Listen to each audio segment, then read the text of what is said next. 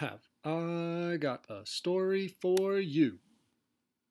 Renouncing the religion you were raised with, hopping off that corporate ladder climb. Just a couple examples of there being no wrong choice. Don't worry, listeners, she's going to share why. But first, a word from today's sponsor, AndrePsyche.com. AndrePsyche.com is the cute, quaint corner store boutique. I don't know why I like that so much, um, probably because I wrote it, but I really like that cute, quaint corner store boutique, the alliteration. Um, it tickles me. AndrePsyche.com, they have all sorts of neat and original things, like merchandise, you had no idea existed. Most people, including you if you're being honest, are surfing the web looking for something new. Well, my friends, the internet, thanks to free Wi Fi hotspots, allows you to shop and obtain all of the items created by Andre that you've never seen before. We are talking literature, clothing, paintings, prints, accessories, music, poetry, and actually any custom gift that your soul desires. Andre, after all, is a freelance creator extraordinaire. So go to andrepsyche.com and let your spirit guide you because each and every item is going to have a story behind it that will speak to your soul. Nothing is made, everything is created on andrepsyche.com. We are also brought to you by the Getting to Know You Pod. Please do us a favor. Take a moment right now to keep the momentum going. Push subscribe on Apple or Spotify, Stitcher, whatever app you're listening to the Getting to Know You Pod on. And while you're at it, please rate and review the podcast. And if you haven't already, friend and follow the pod. We're on Instagram, Facebook, Twitter. Just search us up. It's getting the number two, no, the letter U pod. And finally, we are looking for sponsors. If you or someone you know has a business or brand, much like Andre, and would like to expand your market globally, please consider partnering with us. We get to know people from all around the world. This podcast is downloaded in 24 different countries and 37 states in America. We just hit 1,800 downloads.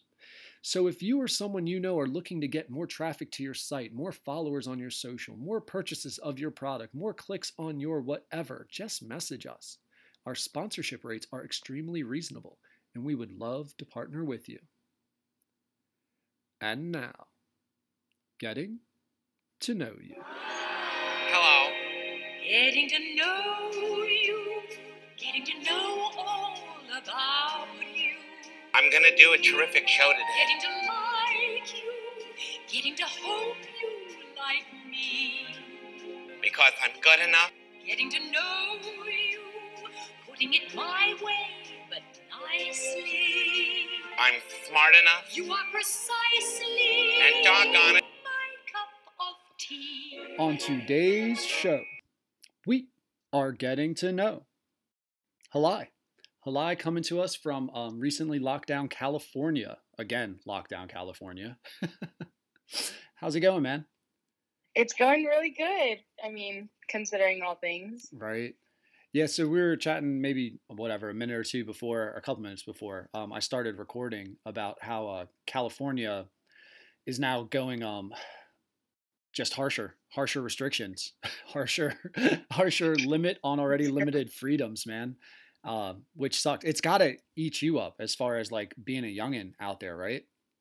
Yeah, it's such a tease. I mean, I think this is my first summer like back in California in the Bay Area, and I'm just I thought I could enjoy it a little bit, but it's just like here's the beach and here's everything I want to do, but I can't. so Yeah. How like how is that just the pulse of the people or whatever? How is that being received? Like protest kind of stuff, or everybody's just accepting it, or they're ignoring it? I feel like it's quite polar. Like California has some very liberal people who are so supportive of it. Like if you go to San Francisco, everyone walks around with masks, and it's it's very intense. Like you can feel the energy there. Um, and then I have friends in Sacramento, and it's a little bit more inland and more towards Tahoe, and it's just so lax, and everybody's acting pretty casual over there. So it just depends on where you are. Yeah, that uh that mask energy, man. Um I feel it too. Like, dude, just going to the grocery store. Like I it's just so awkward to like be around people and fear their reaction to you maybe getting within three, four feet of them.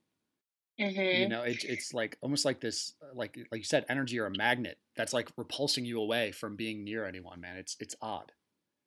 Yeah, well, when I first actually, so I moved here very suddenly from Bali just because of all the stuff we were hearing in March. And I had to quarantine with one of my cousins who flew with me for about a week without family in a hotel. And it was just like Oh, the weirdest thing to know that my family didn't want to be around me uh, because they see my grandma and she's had pneumonia recently. But it was just like I just got back after like nine months of traveling. Nobody wants to see me. Nobody wants to hug me. Like I felt like I was the virus, not just a potential human with a virus. yeah, scarlet letter type stuff, man. Um, yeah. Yeah. So, fa- is your family pretty like lovey-dovey, huggy, kissy kind of a thing? So it was tough on them, or is it more like a colder, not shouldn't say like sterile relationship, but some families just aren't affectionate towards one another. You know? Oh, that's interesting you ask. Yeah, we're not like super affectionate either, but I it was just such a uncomfortable feeling to not be around people in this like depressing time and nobody goes to a hotel uh, during corona so it was like a lot of weirdos to be quite honest I was gonna say. So, how did you pass the time, man? Oh man, we just did a lot of walks. I'm so grateful I had my cousin with me. Um, so we just kind of like walked and, and kind of hated on our families a little bit, complained about them. Um, About how they were shunning you. Yeah, I was like, I can't believe they're doing this to us. Like, sent them like some texts until finally we we got a test and we were clear and, and got to go back home. But yeah, it was nice to have somebody to complain with. Yeah, I feel like I missed a market opportunity there because so many people, especially in um cities that are dense, were so lonely that I almost wish like I could have been like a mail order bride kind of a thing, where you could just like order a friendship and it's like, you know what, man, I think I'm healthy enough. Screw it, I'll just come hang with you for a couple weeks and uh, we'll pass the time. You know, I think that is so funny. I- like that. um yeah, I got inspired. Uh, I was seeing whatever video about in Japan you can um pay to get napped with, like cuddle. Someone cuddles you as you nap. Oh my gosh, that is crazy. Yeah, I like I don't know if it's whatever like not the massage parlor kind of happy ending vibe, but it it seemed like real like Hello Kitty-ish, you know, like I'm I just want human contact. Let me snuggle you. Yeah. And like th- they had these pods, man, and everybody in there was like taking naps and snuggling. So I saw a video, I was like, dude, you could totally sell yourself in Corona now for like just just a relationship, man, because I think it the isolation um most people just so aren't used to that that extreme loneliness even though you're not lonely it's so odd Yeah, I mean, honestly, loneliness is a much higher cause of death than anything else. Like people suffer and get all the other side effects because of loneliness. So I, I don't know. I, I so think that the, the loneliness is real, even if you don't feel like, yeah, we're all in this together. But if you feel alone, that that's totally valid, and and I I feel for that.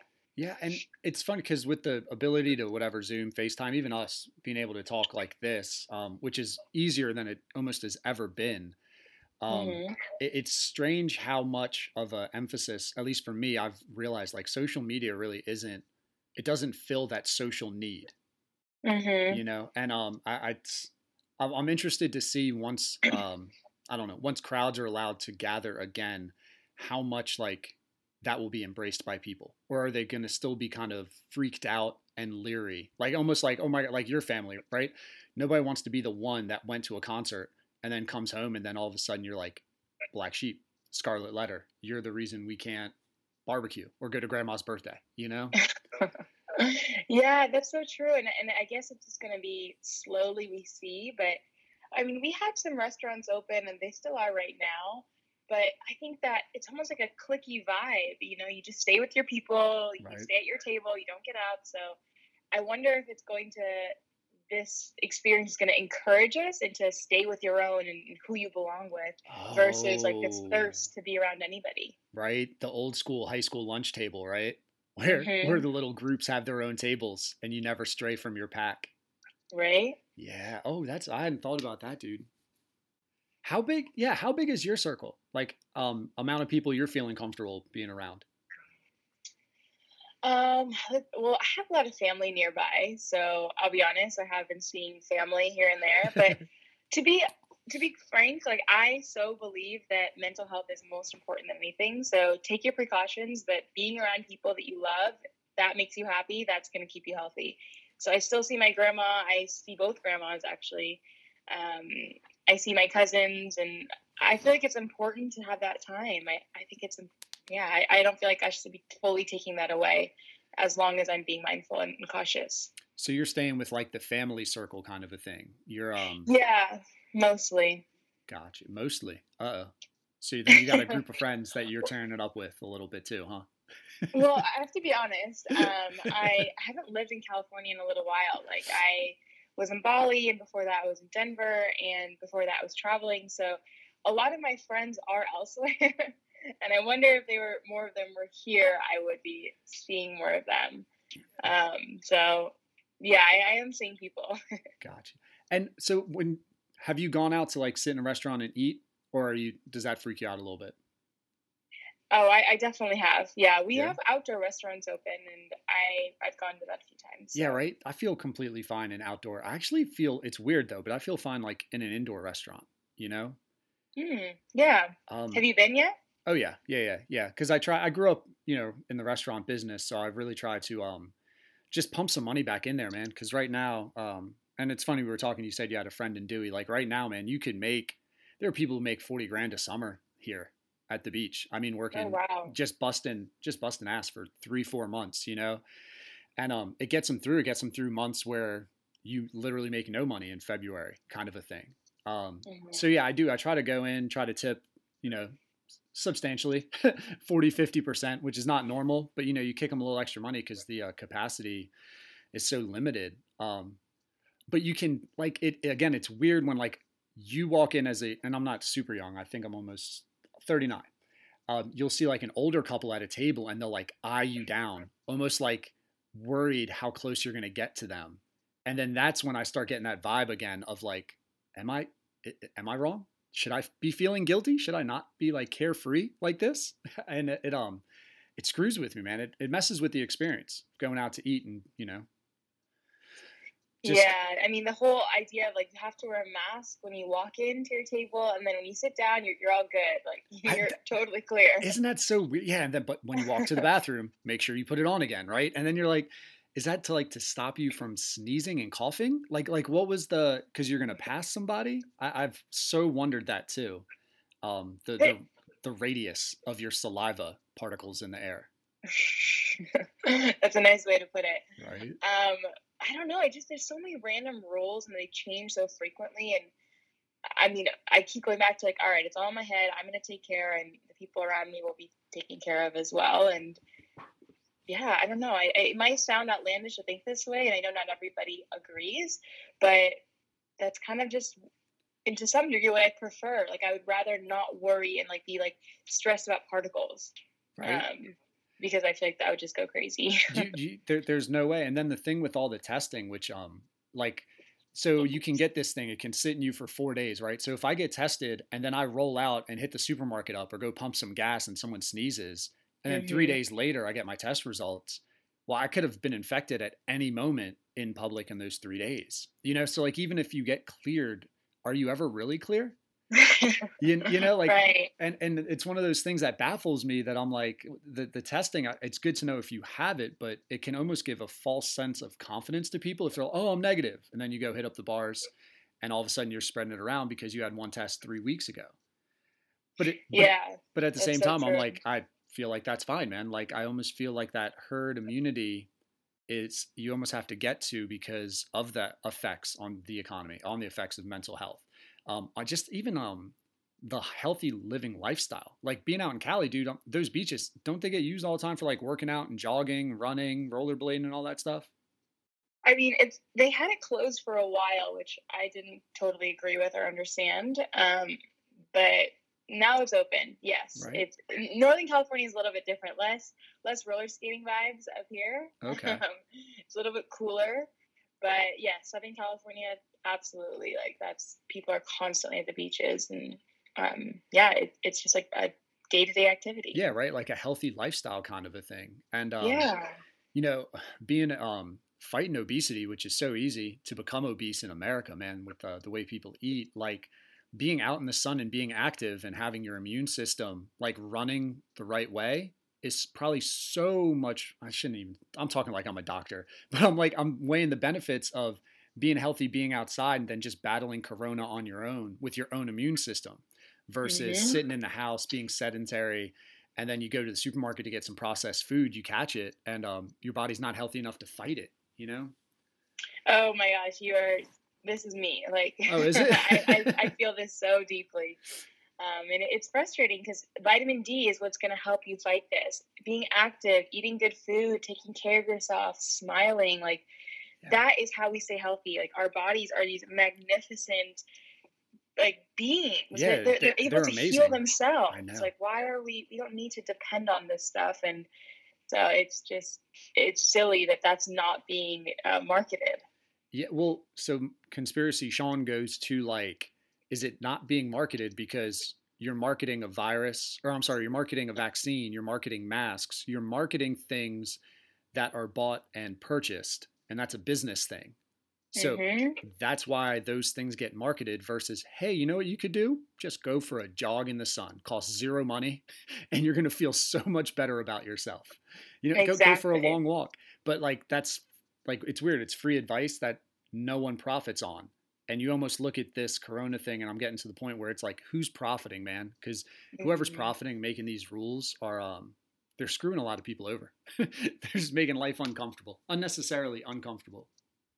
Yeah, and, and I hate the word conspiracy because I feel like people get so turned off when they hear that, but it just follow the money trail. Think about it. Like we are allowed to use our minds and, and just observe what's going on and then make our own opinion.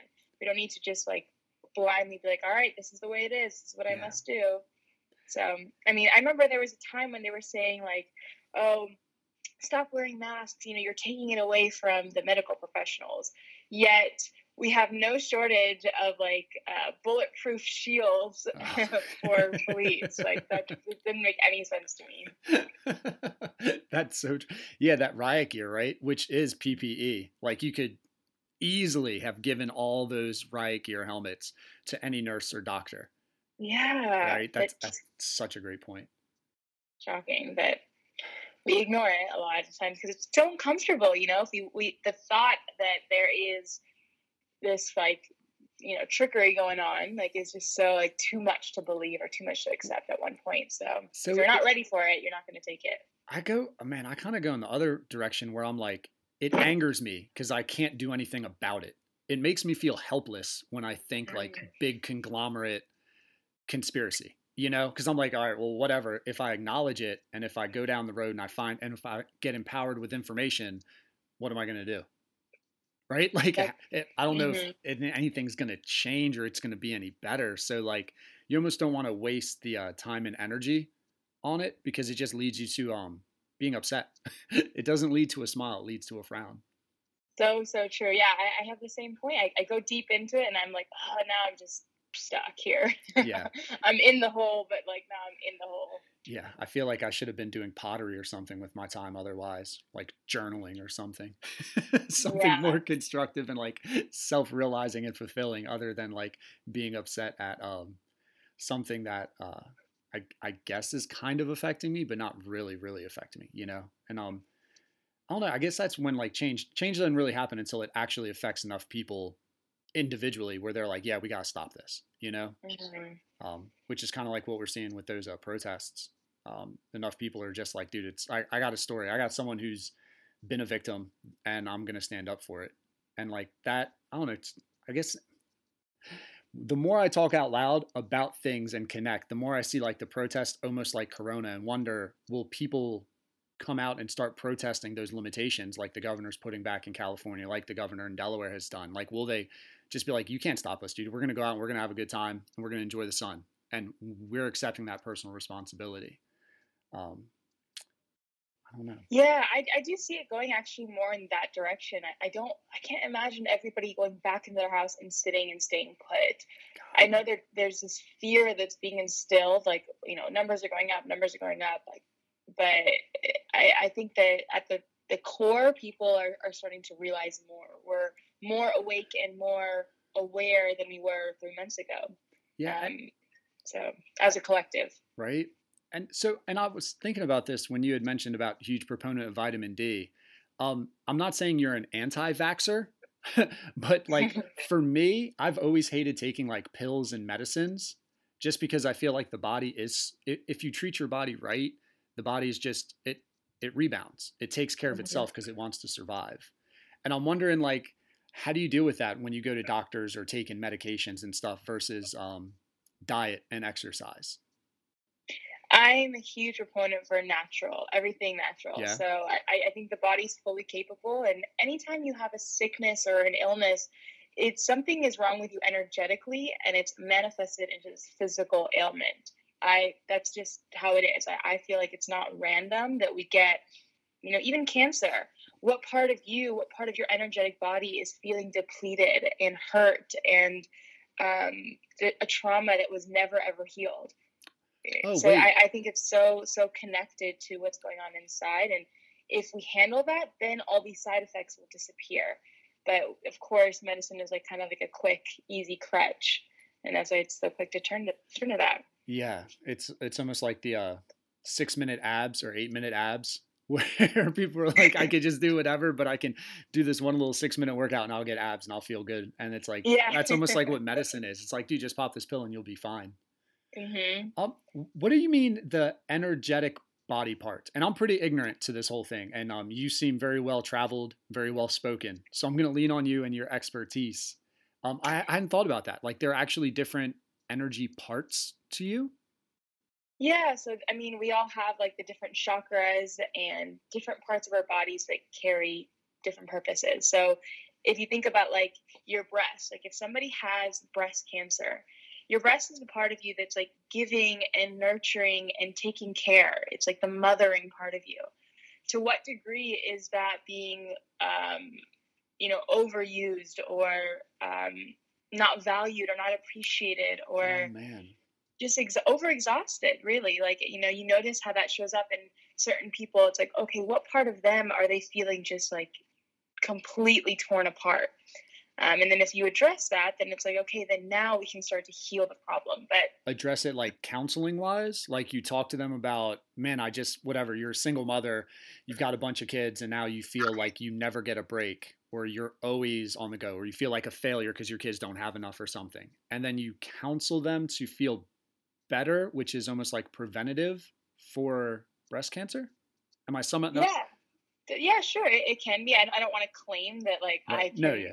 prevent anything like that but um, it's not even that that person may need counseling maybe it's just you sit with yourself and you slow down and figure out what it is within me that i feel like is not being fulfilled. Um, and it could happen through counseling it could happen through um, like connecting with other people that are on that journey. It could be you know just your own journey whatever that means for you whatever healing modality seems to click for you that that's what it'll be. Healing modality. Um can you elaborate healing modality?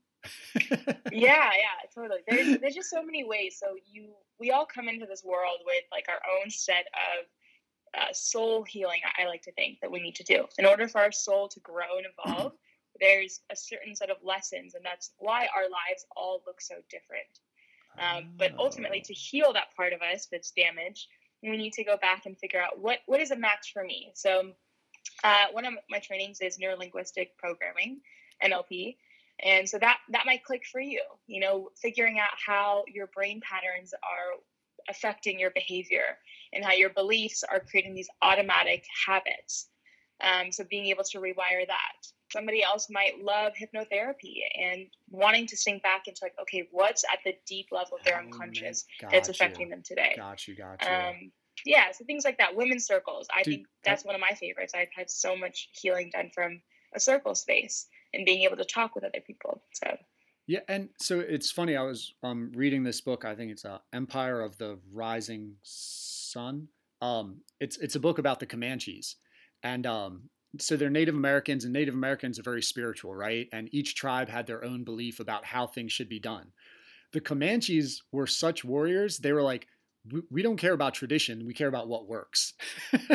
so they would go around and they would like see another tribe doing something, and then if that tribe had benefits the Comanches would kind of like copy it, right? So if like whatever, if it was a war dance, if it was a piece of medicine, if it was something they did to like Yeah. train, they were like, we adopt that. And I that's where my head started going when you were talking about this healing modalities, and it's almost like uh, it, it, I'd never thought about that before. With like different things work for different people. It almost seems so like anti-religious. Like, I'm not saying you're anti-Catholic, but like you know, if you're like raised Catholic, it's like, well, that's what you believe. That's how you Yeah. get well is you go with our Catholic beliefs. And all of a sudden you leave and become whatever, a Buddhist or a Muslim. And now it's like, oh, you're dead to me. And it's like, well, maybe that was my path, right? May- Maybe that's what makes me feel better.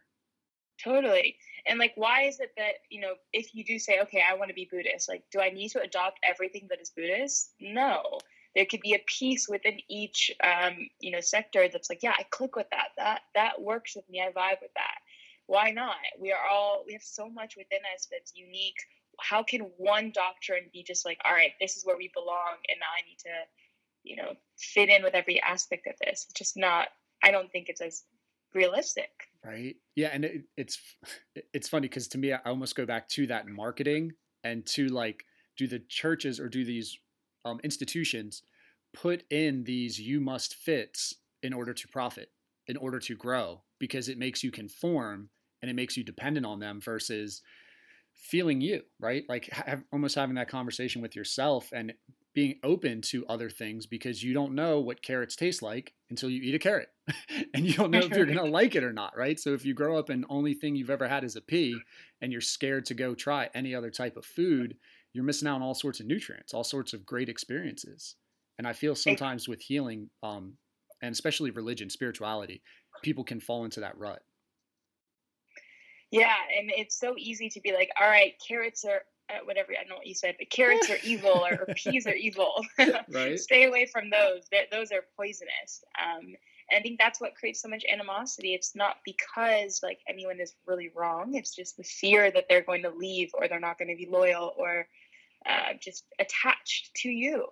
Uh, so that's I, I do think that that's why there's so much of that so many, so many rules that says this is wrong and we're going to make sure you know that you're punished for when you step outside that boundary that fear and dude so i again i had never thought about your energy causing a physical ailment right and Mhm. but if you think about fear and people being worried or people um, wanting to make sure they please so that they stay on your good side like that's a lot of anxiety right Mhm. and that stuff would have to manifest itself in some way because energy can be not created or destroyed.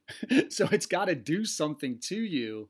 Um man i had not that i don't know it, it it's it's like almost like spirituality should be a freeing thing and sometimes it becomes like a bondage thing where people are like trapped within it. I yeah i mean it, it is it, is- it can feel that way i feel like when you don't allow yourself just to think for yourself. Like in my opinion spirituality is the study of the self you are a spirit so you're just discovering yourself who says there's a way to do that like hey it's it's me i'm going to work on me and figure out me So Like- what what do you think as far as like do you believe in a creator? Like, you know, whatever um Jesus Christ your Lord and Savior, God created the earth, Adam and Eve made people and then reproduced and populated, right? Like Mhm. how where does this soul or this spirit come from? So I like to think that we are all spirits in like a human experience. So we can incarnate as, you know, a tree or a butterfly, um, or in this lifetime, a human. And there's lessons to be learned in being a human being. So what we're supposed to experience is just set for us.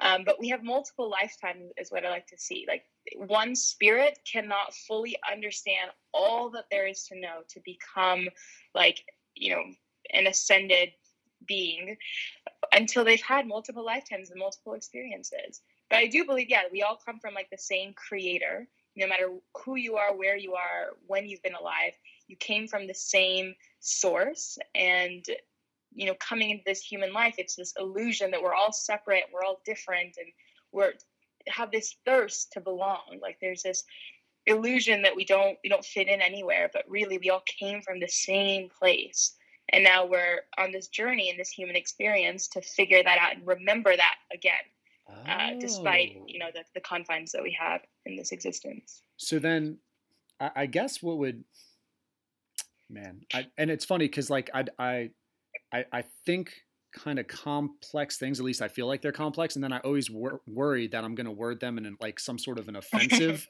way because I'm so ignorant to this. But what I'm thinking is like the creator. Why does the creator make us go on a journey to get to this actualization? Right? Like, how come it not a waste of time, but like a waste of time, man? Like, if you could make us whole, if you can take parts of us, you could also make us whole. So why aren't we just made whole and then we're immediately fulfilled? Why go through all this? Have you ever thought about that? Yeah, that's a good question. So the way that you're actually asking this question is the assumption that the creator and us, we are separate from the creator.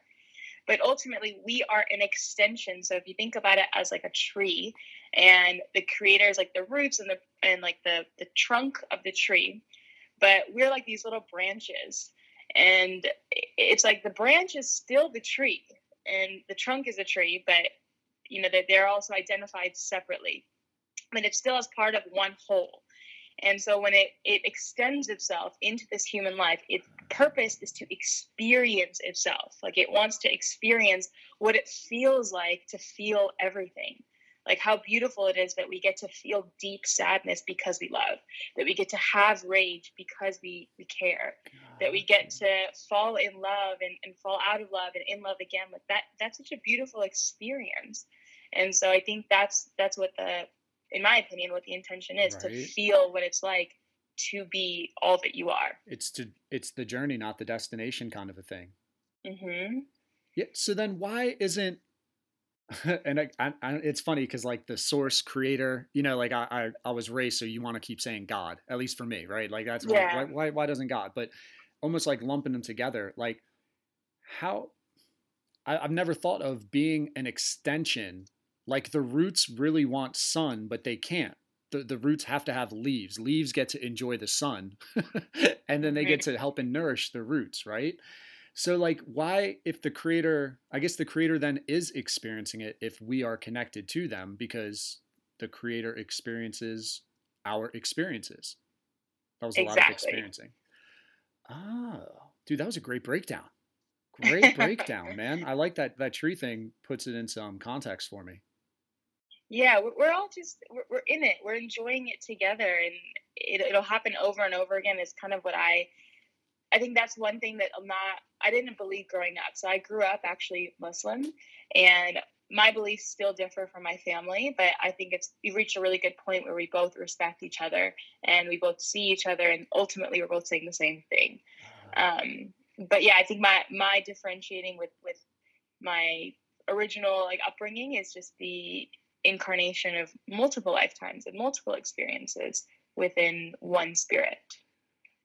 So, and I'm not super familiar, I'm like surface level familiar with Muslim, right? But mm-hmm. I immediately, when I'm thinking Muslim, go to, I feel like that's even more rule based and routine based than being a Christian. So, yeah, like, it can be like it. I feel like um, the days are kind of. I remember when I was at this uh, at a conference a few years ago, and some some girl was saying how much she loved being Muslim because, you know, the day was pretty much set out for her. The most efficient way to live her day was already planned because right. she could pray at this time and she could fast at this time and she ate at this time. And I was like, what the hell? Why why would I ever want that? like, who wants to be told how to exist? Um, and so I, I feel like I actually I had a phase in my life where I actually had a, quite an aversion to the religion and even the word God. I, I associated the word God with um, this upbringing, and I didn't want to like taint my experience of spirituality with that. But over time, like I've come to realize, and, and I feel like I've forgiven that part of my life, and I still have so much love and respect for the intention um, so now I do say God, and God and Creator are and Source and Universe are all uh, the same for me, really. Yeah, and it's it's weird because so many of and for me it would be English, right? Like you look at the Bible, and you're like, how many different words or translations could mean the same thing? And then you pick one of the like we just said, what four or five words right there to try to describe the same entity. Even mm-hmm. entity is another one. Well, yeah. like now you translate that stuff to Portuguese. You take our English we just spoke, it goes to Portuguese. Well, which one of those six words does Portuguese connect and use? and then stuff starts getting blended you know the the true intentional whatever the original language the language of origin was used is probably the most accurate to describe how people felt. And as you keep translating you keep adding these other layers of culture and then you get your tribes and then people get offended. And it's like well no we are. We're, we're basically talking about the same thing. You're you can call christ we can say buddha like it but we can say universe and it's like this spirit. I, i've never understood why people get so upset um like i guess loyalist because they're just trying to like be a extreme loyalist to their beliefs Yeah, I mean, I think that's what's going to happen in 2020, uh, where the entire planet is kind of starting to realize how we've been existing just like complacently, like, ah, this is just the way it is and the way it's always been. And I think we're, we're starting to shift, and that's going to include things like this, where why are we so against other religions? Why don't we see all people of faith and people who believe in more than this human existence as the same? right Like, we're, we're on the same team.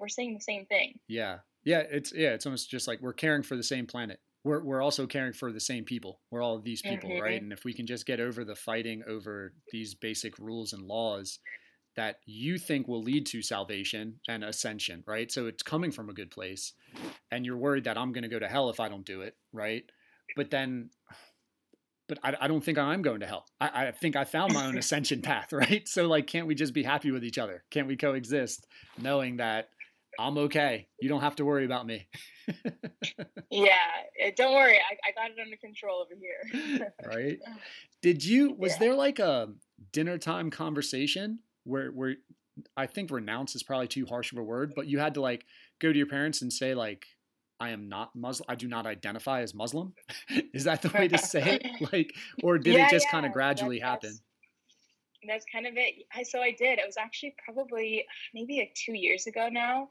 that I said that, and I remember my mom was so angry. Oh my gosh, she called me an atheist, and my dad was a little more understanding, but just not very happy at all. Um, and it's like she didn't get it. Like I wasn't saying that I don't believe in this. I don't want to have anything to do with it. I was just saying I don't. I don't identify with this label anymore. Um, and there was actually a phase where I identified with nothing. Like I, I didn't identify as Muslim or anything spiritual, and I didn't share that with them. That I feel like would be more scary. but I thought that I was being so, just so open and, and educated, and, and they would understand, and they didn't. It took a little while. Um, and it wasn't honestly until this past year that they fully understand it and respect it and uh, seek advice and support from me when when it comes to situations that are you know requiring faith that we can't just you Um, know reason our way out of or you Yeah, know, right. especially with corona right now like the concern for my grandma like i always am like the the little preacher in the house like it's gonna be okay it's nothing to worry about Yeah. and like except for Hale, who's an atheist and doesn't believe in God, because our God's Right. keeping us safe. And like that's where the stuff can go, right? And that's where like the um the tear in the relationship can occur when um people some people will feel their beliefs are better for you than your own beliefs, that their beliefs will keep you safe, that their beliefs will help you. Um yeah, that that God, a year of that kind of tension, man, that had to be a long time. That had to feel like more than a year. Yeah, I mean, luckily I wasn't living at home again, um, so that was nice. but if I was, yeah, it's just it's just too easy to stumble upon that conversation, um, especially when you are passionate about it. And um, I think, you know, like you said, you want so badly for other people to get it, to get what you're saying. And I think there's like this egoic need for validation that if you agree with me, that means that I'm right, and it's okay to believe this. And Oh, that's a good you know point. it's like a tribe mentality like Yeah. you want to be included so bad and so there is that tension like if they don't agree like am i sure i believe this is this really right if nobody else is on my side Yeah, that's a good point too. So if they're not getting believers, maybe they're like, "Yo, maybe I got duped. maybe Right, mine ain't the one." If if I don't see a bunch of people around me doing it, oh. did they um did they pray over their meals for like dinner, breakfast, lunch, or whatever? um no we never did it during mealtime um, but prayers happen five times a day in islam so there's a prayer like right before eating and a prayer after dinner as well. But we weren't like super intense about doing that during Ramadan. So the holy month, we, we did it and were very involved. Um, and then outside of that, I would I actually got really into it on my own. My parents like instilled it, but they didn't really make it super.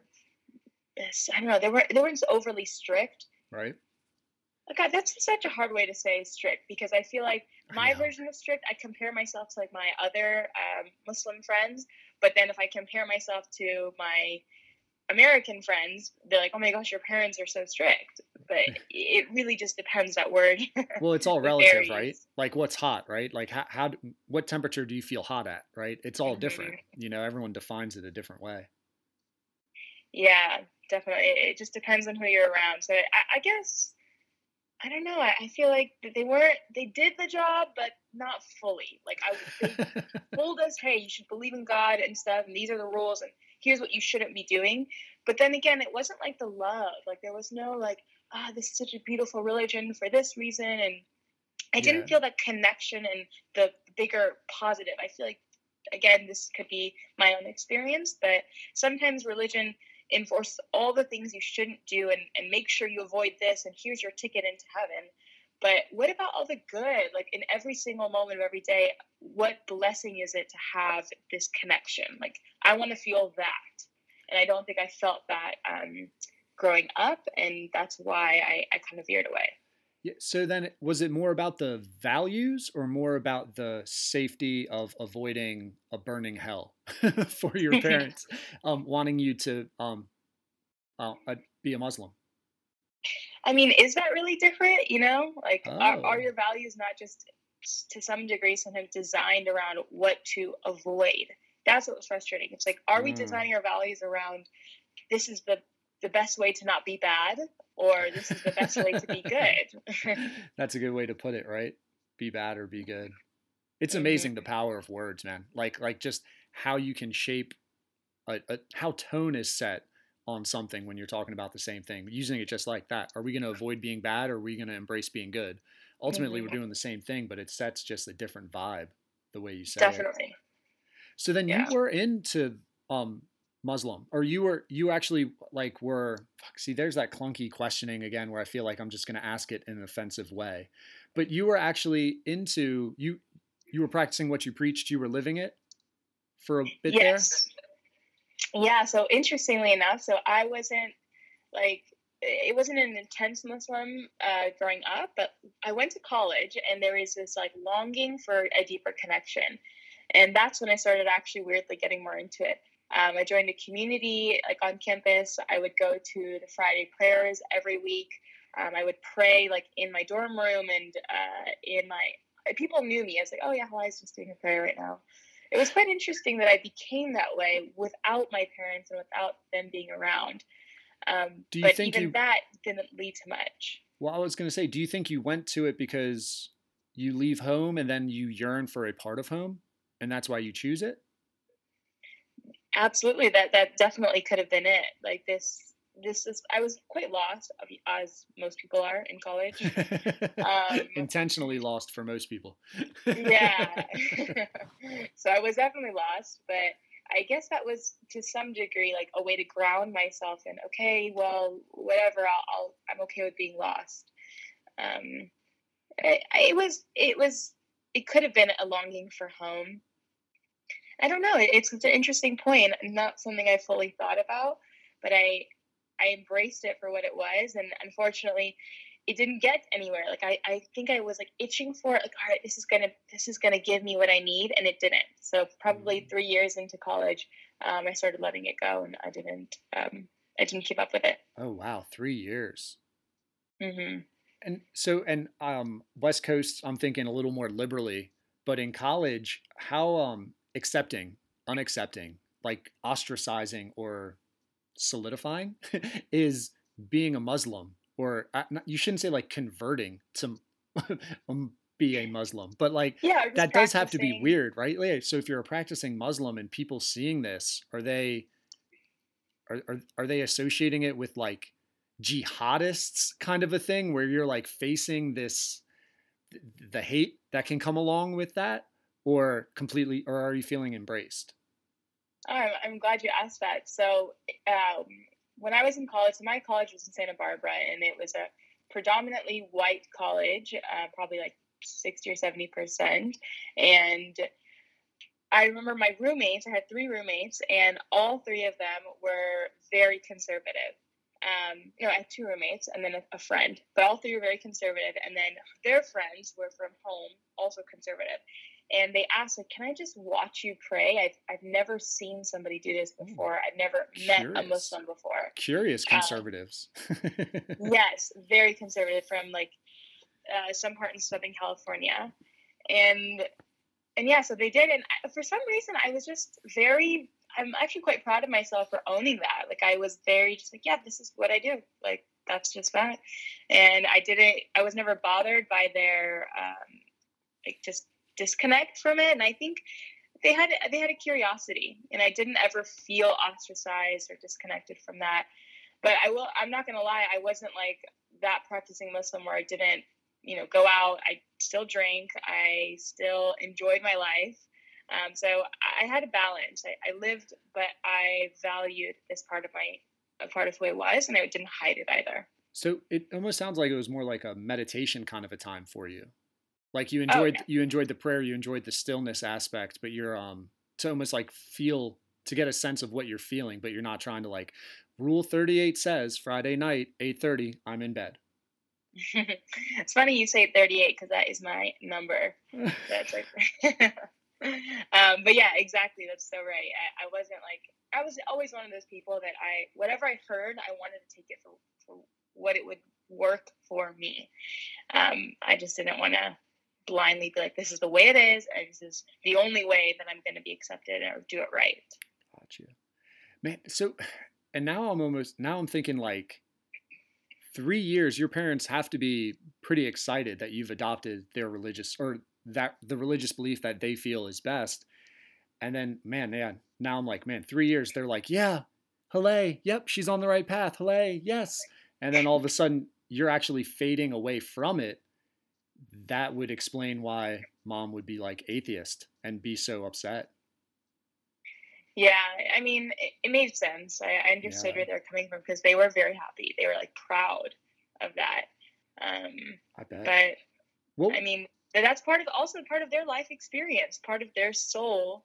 I, I like to believe. Um, a lesson that they needed was how can you still like have your own faith and have that like pride and connection and love for your kin when they don't believe what you believe.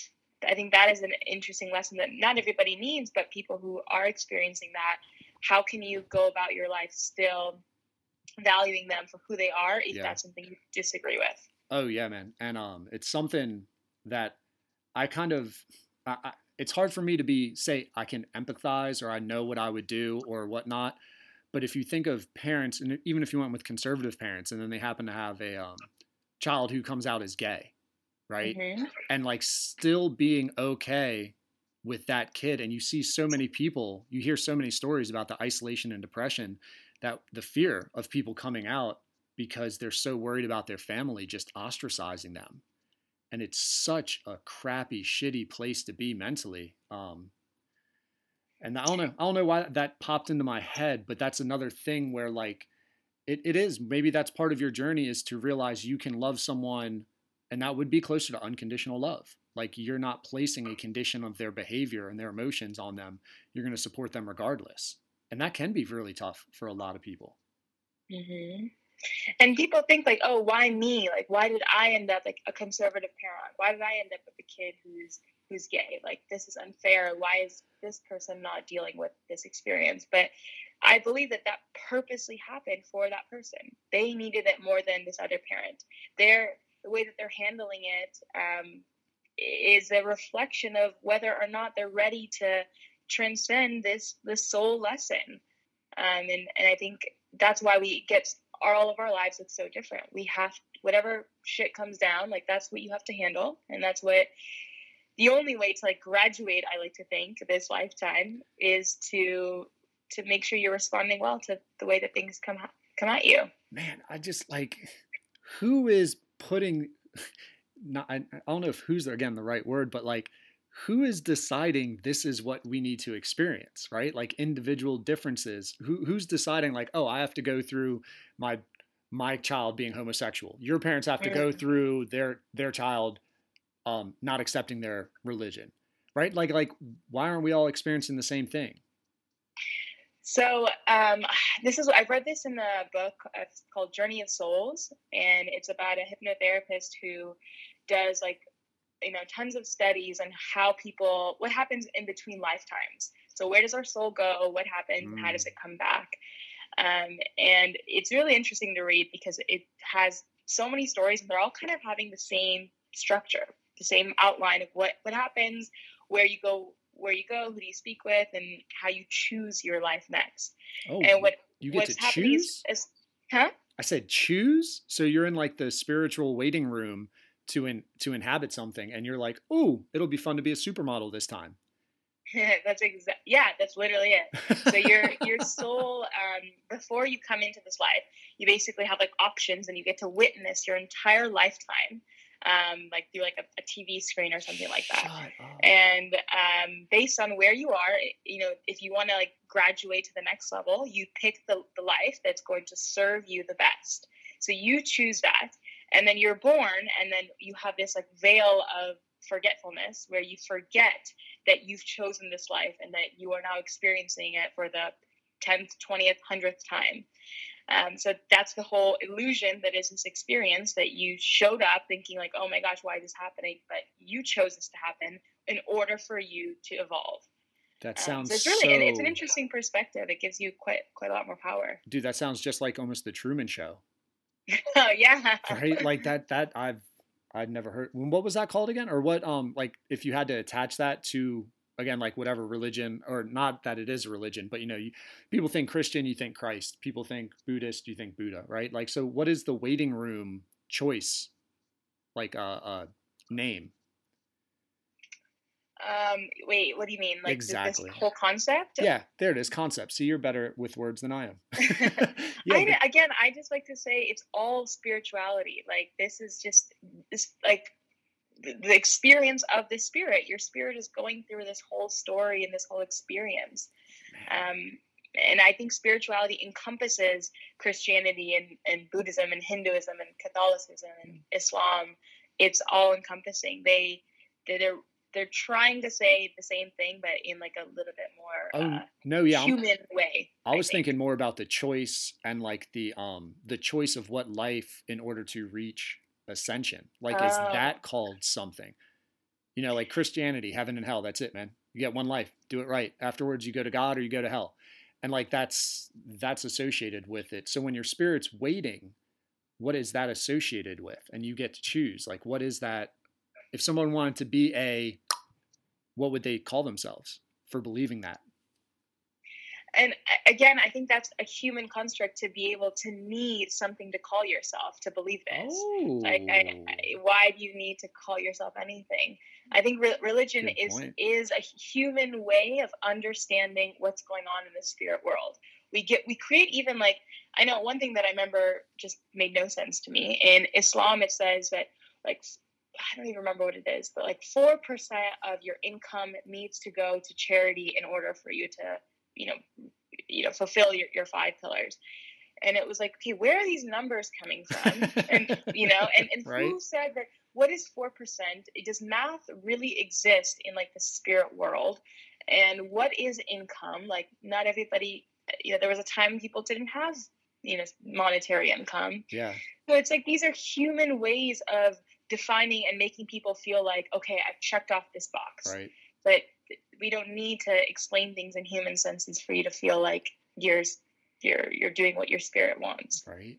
So, and then while you're in the waiting room, because you had said like you get to decide, and my head is like a video game dork in me is like, oh, level up. So I can go on like extra hard mode or I can go on easy mode. And maybe this life I just want to learn two lessons. So I'm just going to really enjoy it. Um, but the next life I want to learn 38 lessons. Like, am I thinking about it the right way with that? If you're looking at That- the TV screens is- picking a is life, so perfect. Yeah, you you just hit the nail on the head. Like it is like a choice. Like okay, how much am I ready? And I, I want to skip like three levels, with this next lifetime, or am I gonna like cool it and just slow down? And that does happen. Man, I like who chooses to come back as a sloth and just lay around all day? What are you learning, right? Like like who whose whose past life was so bad that they are in that waiting room they're like, "You know what, man, I can't handle that. I can't I can't I can't go back to back like that. Let me let me just be this sloth and just take a little bit of a break."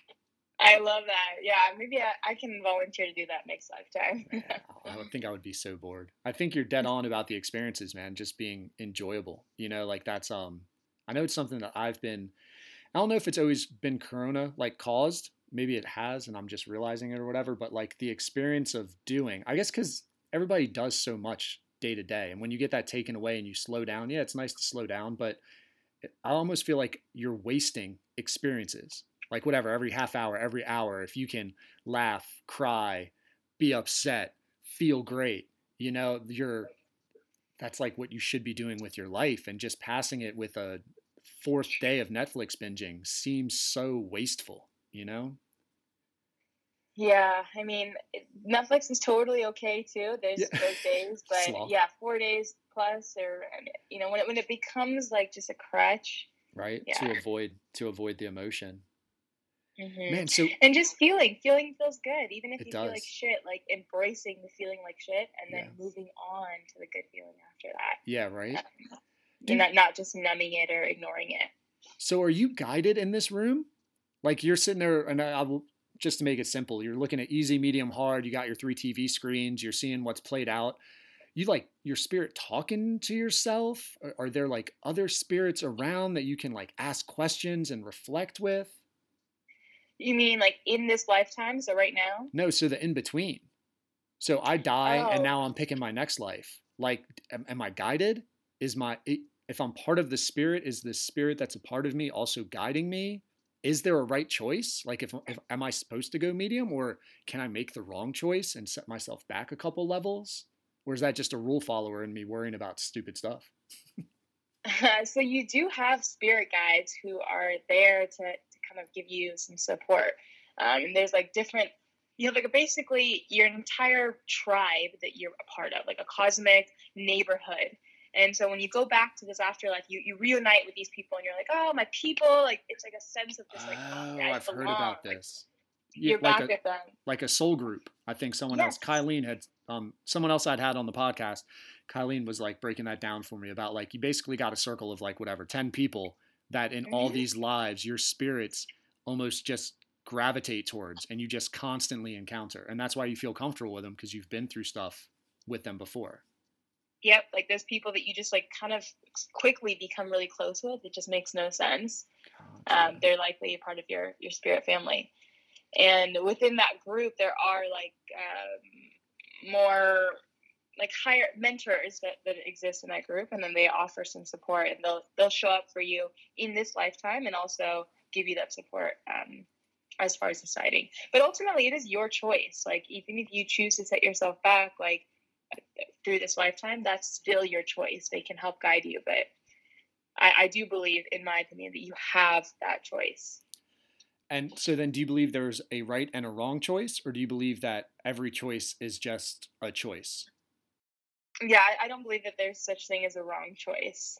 Um, Really? I- yeah, I, I can't see how you could really make a wrong choice because even the wrong choice, like there's something to be learned. Like the, the version of you that made that wrong choice needed to evolve, and that happens through making a wrong choice or quote unquote wrong choice. Gotcha.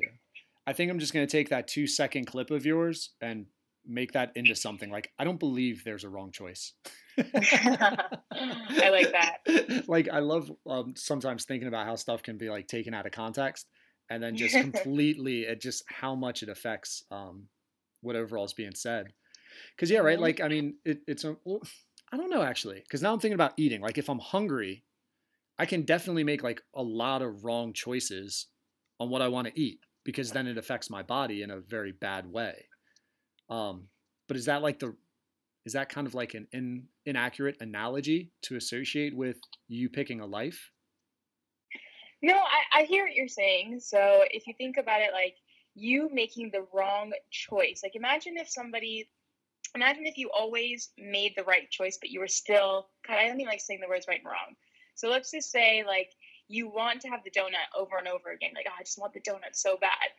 Um, but then you're working with like a trainer, and the trainer's like, no, eat the salad, eat the salad. And so you eat the salad, just kind of like, oh, this sucks. I don't want to eat the salad. The only way that you will choose the salad is if you get yourself like to the point of just sickness through the donuts. Like you need to suffer through the ah. donut to finally have the autonomy to be like, you know what, I fucking want a salad, and and that's that's your that's your point of involvement. Like that's what I think that so yeah, no, there is no wrong choice because you needed to make that choice to get to the right choice on your own. Man, you are dude, you are you're like a college professor, man. Jeez. yeah, man, I'm just it's that I like how you can take my cluttered up thoughts and you just break them down in real simple analogies. Interesting. So, like, how is this what you were doing in Bali? Like, you were just studying and learning this stuff so much more because you just seem so well versed in it. Um, I was studying, learning. I feel like I don't ever really stop learning. Um, I'm still taking courses and reading, um, but also doing work with clients. So I learned so much by sitting one on one with somebody and like picking their brain and wondering why they're acting the way they're acting or why they're hiding stuff from me.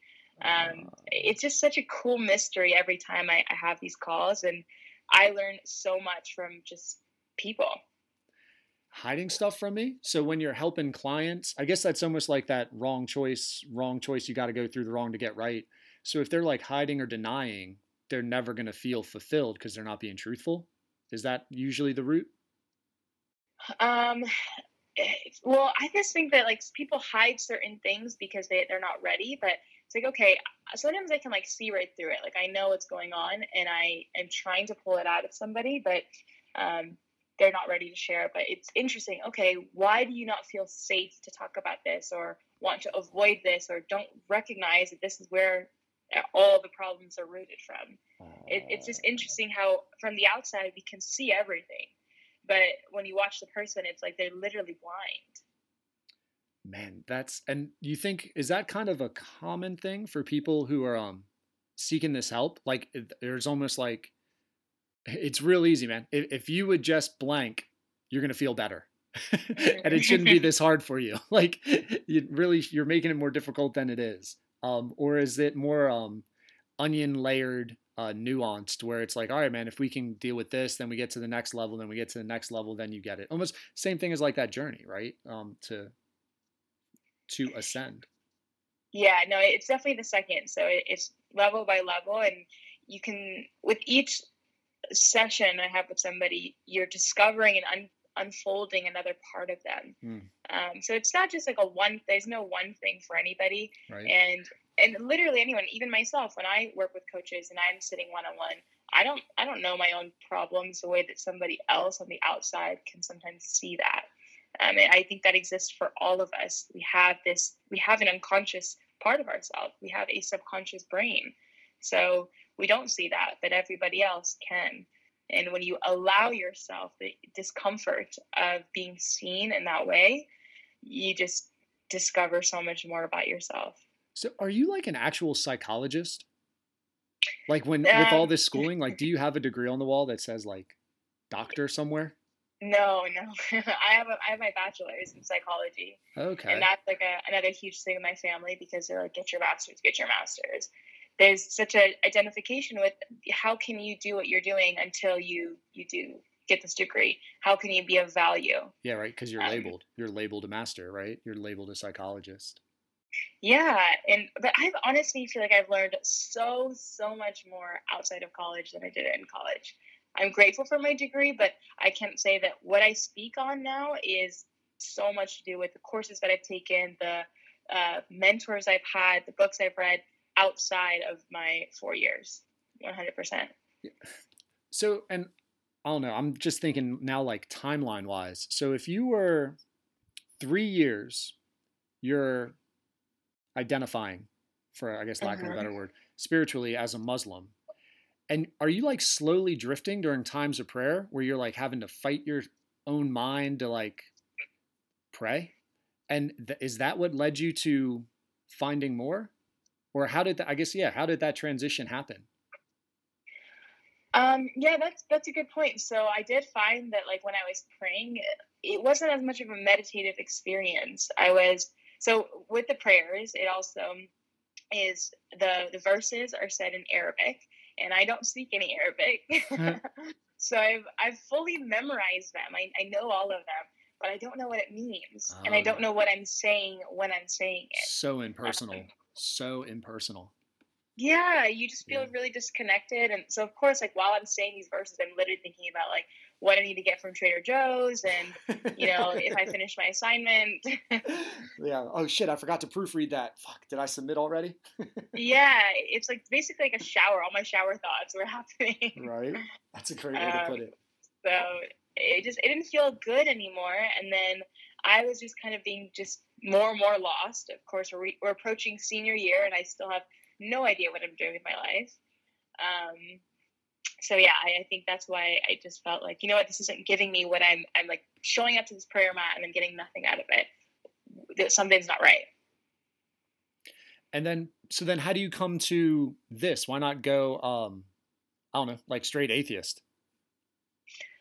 I think I was always Christian? like agnostic. I was like, all right, I'm gonna go through like a year of just like, well, I don't know what is, but, but I know that there's something more. I'm not giving up on that. And then I remember when I I quit my job. I worked a corporate job for uh, about a year and a half, and I I quit and I went to Mexico um, to just like you know live off the land, be work in a hostel. No way. just do that thing for a while and somebody uh, handed me the book A New Earth, and that literally changed my life. That that is to to now my Quran, my Bible, my Torah, my everything. I, I that book woke me up. A new Earth. Why? What? Um, I've never heard of it. Oh my gosh, I love it. You should definitely, definitely read it. Um, it's basically just it talks about consciousness and um, the so the author Eckhart Tolle, in the very beginning, he talks about how he was wanting to kill himself, and um, in the moment that he's about to do it, he's thinking like, I can't stand myself, and that phrase like stopped him. He's like, Am I me? Am I I or myself? you know the phrase of i can't stand myself it's like the separation between i and myself and like wait which one am i and then the whole book kind of like talks about like this concept of the ego this this mind made up being that basically just forces us to live in, in a certain way and, and just creates this this inner bully. And um, so yeah i that book just kind of completely woke me up to like what is consciousness? What is this life? And how can i experience spirituality for myself? Like it became the study of, of me Huh. from there on So it almost goes with a little bit of a premise that we tend to. Is it more of a conflicted or a negativity that's like internal within us that kind of eats us up? um it's a little bit of both i think because it's like the ego mind is constantly looking for ways to keep you right here and comfortable and safe and you know make sure everybody likes you. You just want to be liked and included. Hmm. but that doesn't necessarily mean that that is authentic and true and and real for you. Right. so it's just this constant battle. And it's not always negative. Sometimes your ego can encourage you to be a nice person and just be like a good polite little muslim girl. That that could have been my ego. Nothing wrong with that but right. that's that wasn't right for me. I didn't want to be that. So that it's both conflicting and can be positive and can be negative Gotcha. And so, man, that spoke to you, and that happened to you in Mexico while you're working on a hostel. Yeah, I had quit my job um, to travel. So before that, I went to Thailand and Bali just like on a trip. Like, okay, I'm going to take a break and, and leave this life for a little bit, and then I'll go back to work. Um, but I didn't go back to work. I went to Mexico after that, and I worked in a hostel for a few months. And that was just like such an eye opening experience. But I was so just uh, drilled into the corporate world and, you know, working my job and um, getting promoted. And it was just like none of this shit matters. Like i just want to enjoy my life. People are happy off so much less. Why am i so unhappy? Hmm. and even though i had you know presumably everything i'd been working for. What was the corporate job? I worked in sales, so it was like high profile, like uh, high ticket sales, and I got promoted to a management position. And of course, within sales and within the corporate world, there can be a little bit of um, and I, I think there's like just inequality with how men and women are perceived and potentially treated. And this is, of course, my experience. People have great experiences as well. But I had a um, a client who just was so creepy and I could not I was like I can't work with this guy like he almost tried to kiss me on um, my first ever like professional outing like we had like you know we were going out to like a lunch and I was like wow this is great I've gotten him to this level and he's like the CEO of the company and I was like I don't want to be in this kind of environment yeah. where I feel uncomfortable and so Harvey Weinstein type like, of shit man.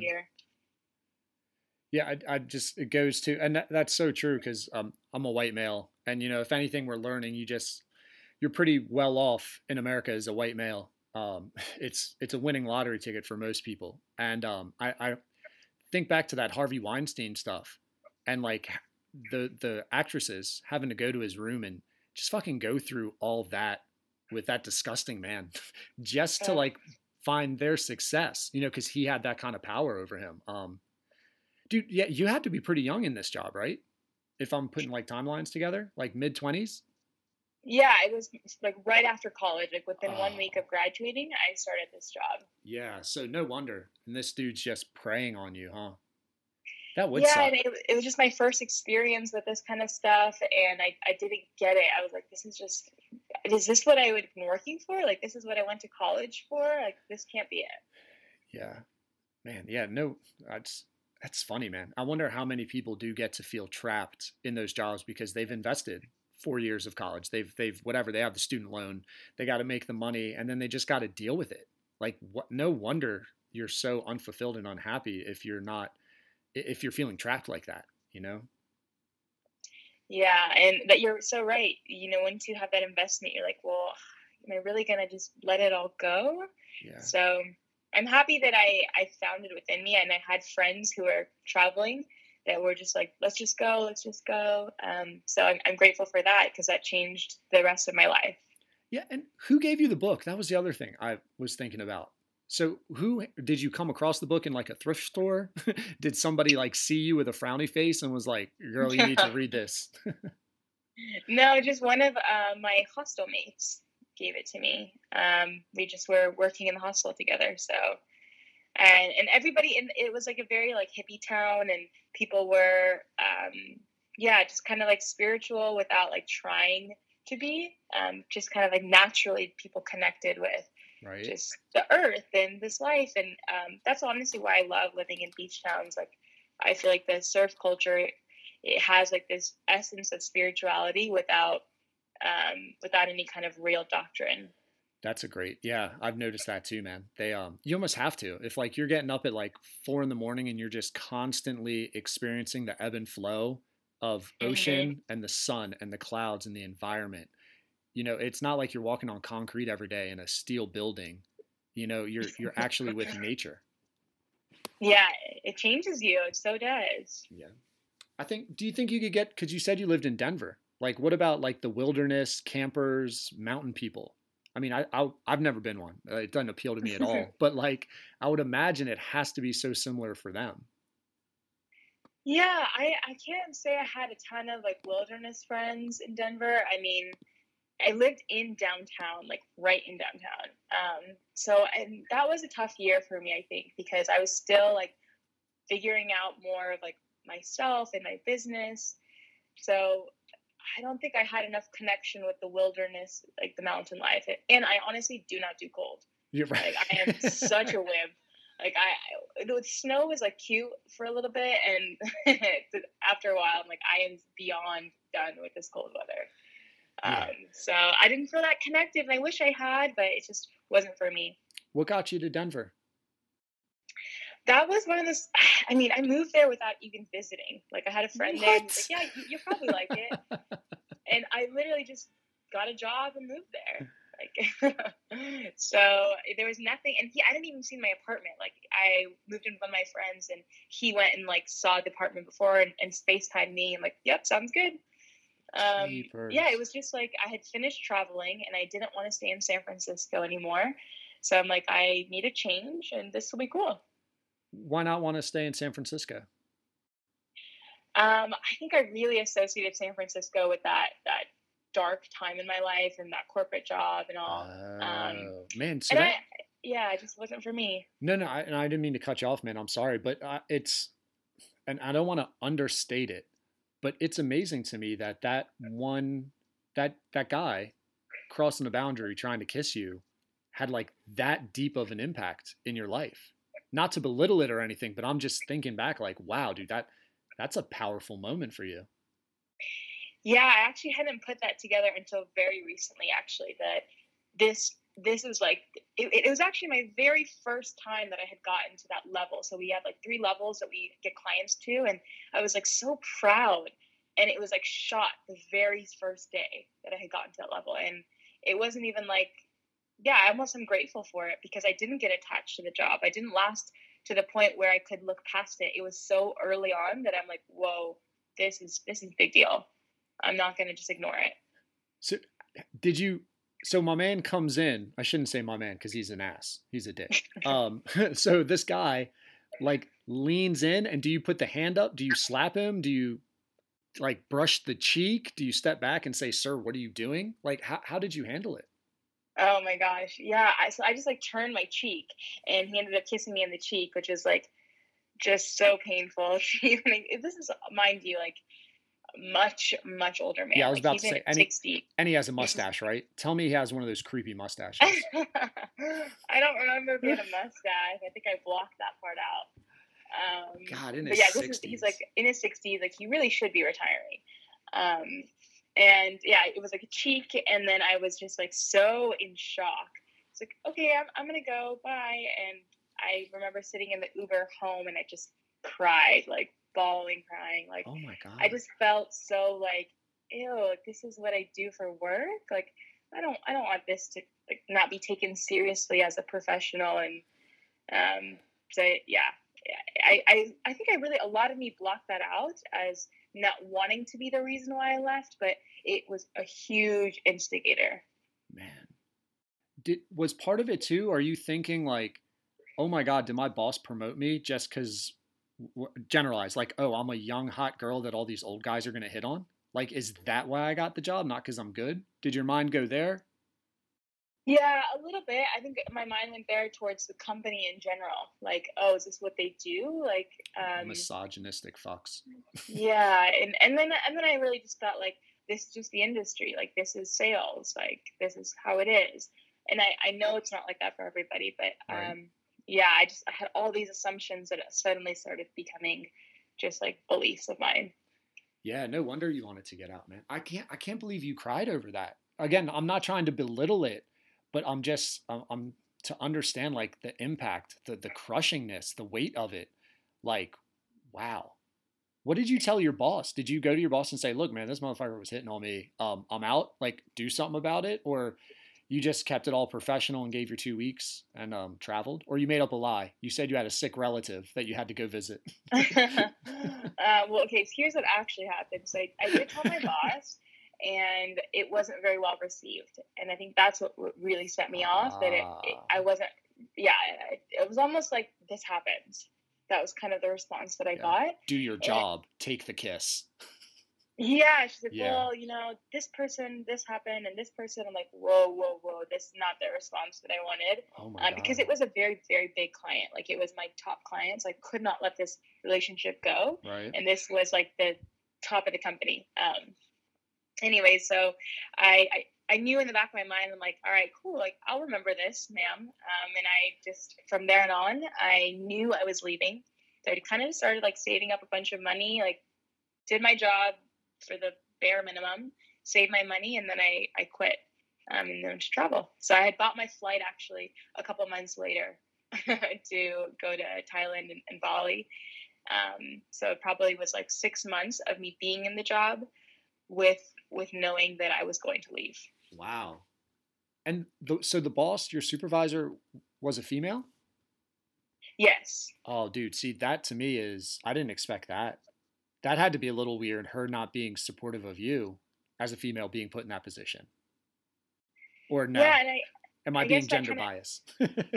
Sorry? I said, or am I now being like reverse gender bias, assuming that a female would be more caring than a male boss? You know? No, that's so true. You, I, you would think that, and I think that's why it made it so much worse. Was it wasn't like, oh, she doesn't get it because she's never experienced it. It was, oh, she does get it, Yeah. and this is still the way it is. Yeah. That's that's what made it like, whoa, okay, this is not okay. it's just about the money, right? It's just about the quota or the commission or the percent or whatever at that point. What, what a heartless. No wonder people hate businesses, man. They're just so fucking heartless at times. yeah, money money really brings out the worst sometimes in people. Man, six months. Dude, I didn't think anybody could save any money out in San Francisco. I heard everything's just so expensive. How are you saving money? That San is so true. I know. I, I was I don't know how I did it. I would just kind of like stash away anything I could and um, eat eat on the company dollar quite often. Nice. like all my lunches are paid for by them, like snacks, breakfast, like they were all on the company. Gotcha. The perks. What, do they call that? Um, the, the cash money that you get to spend on your discretion.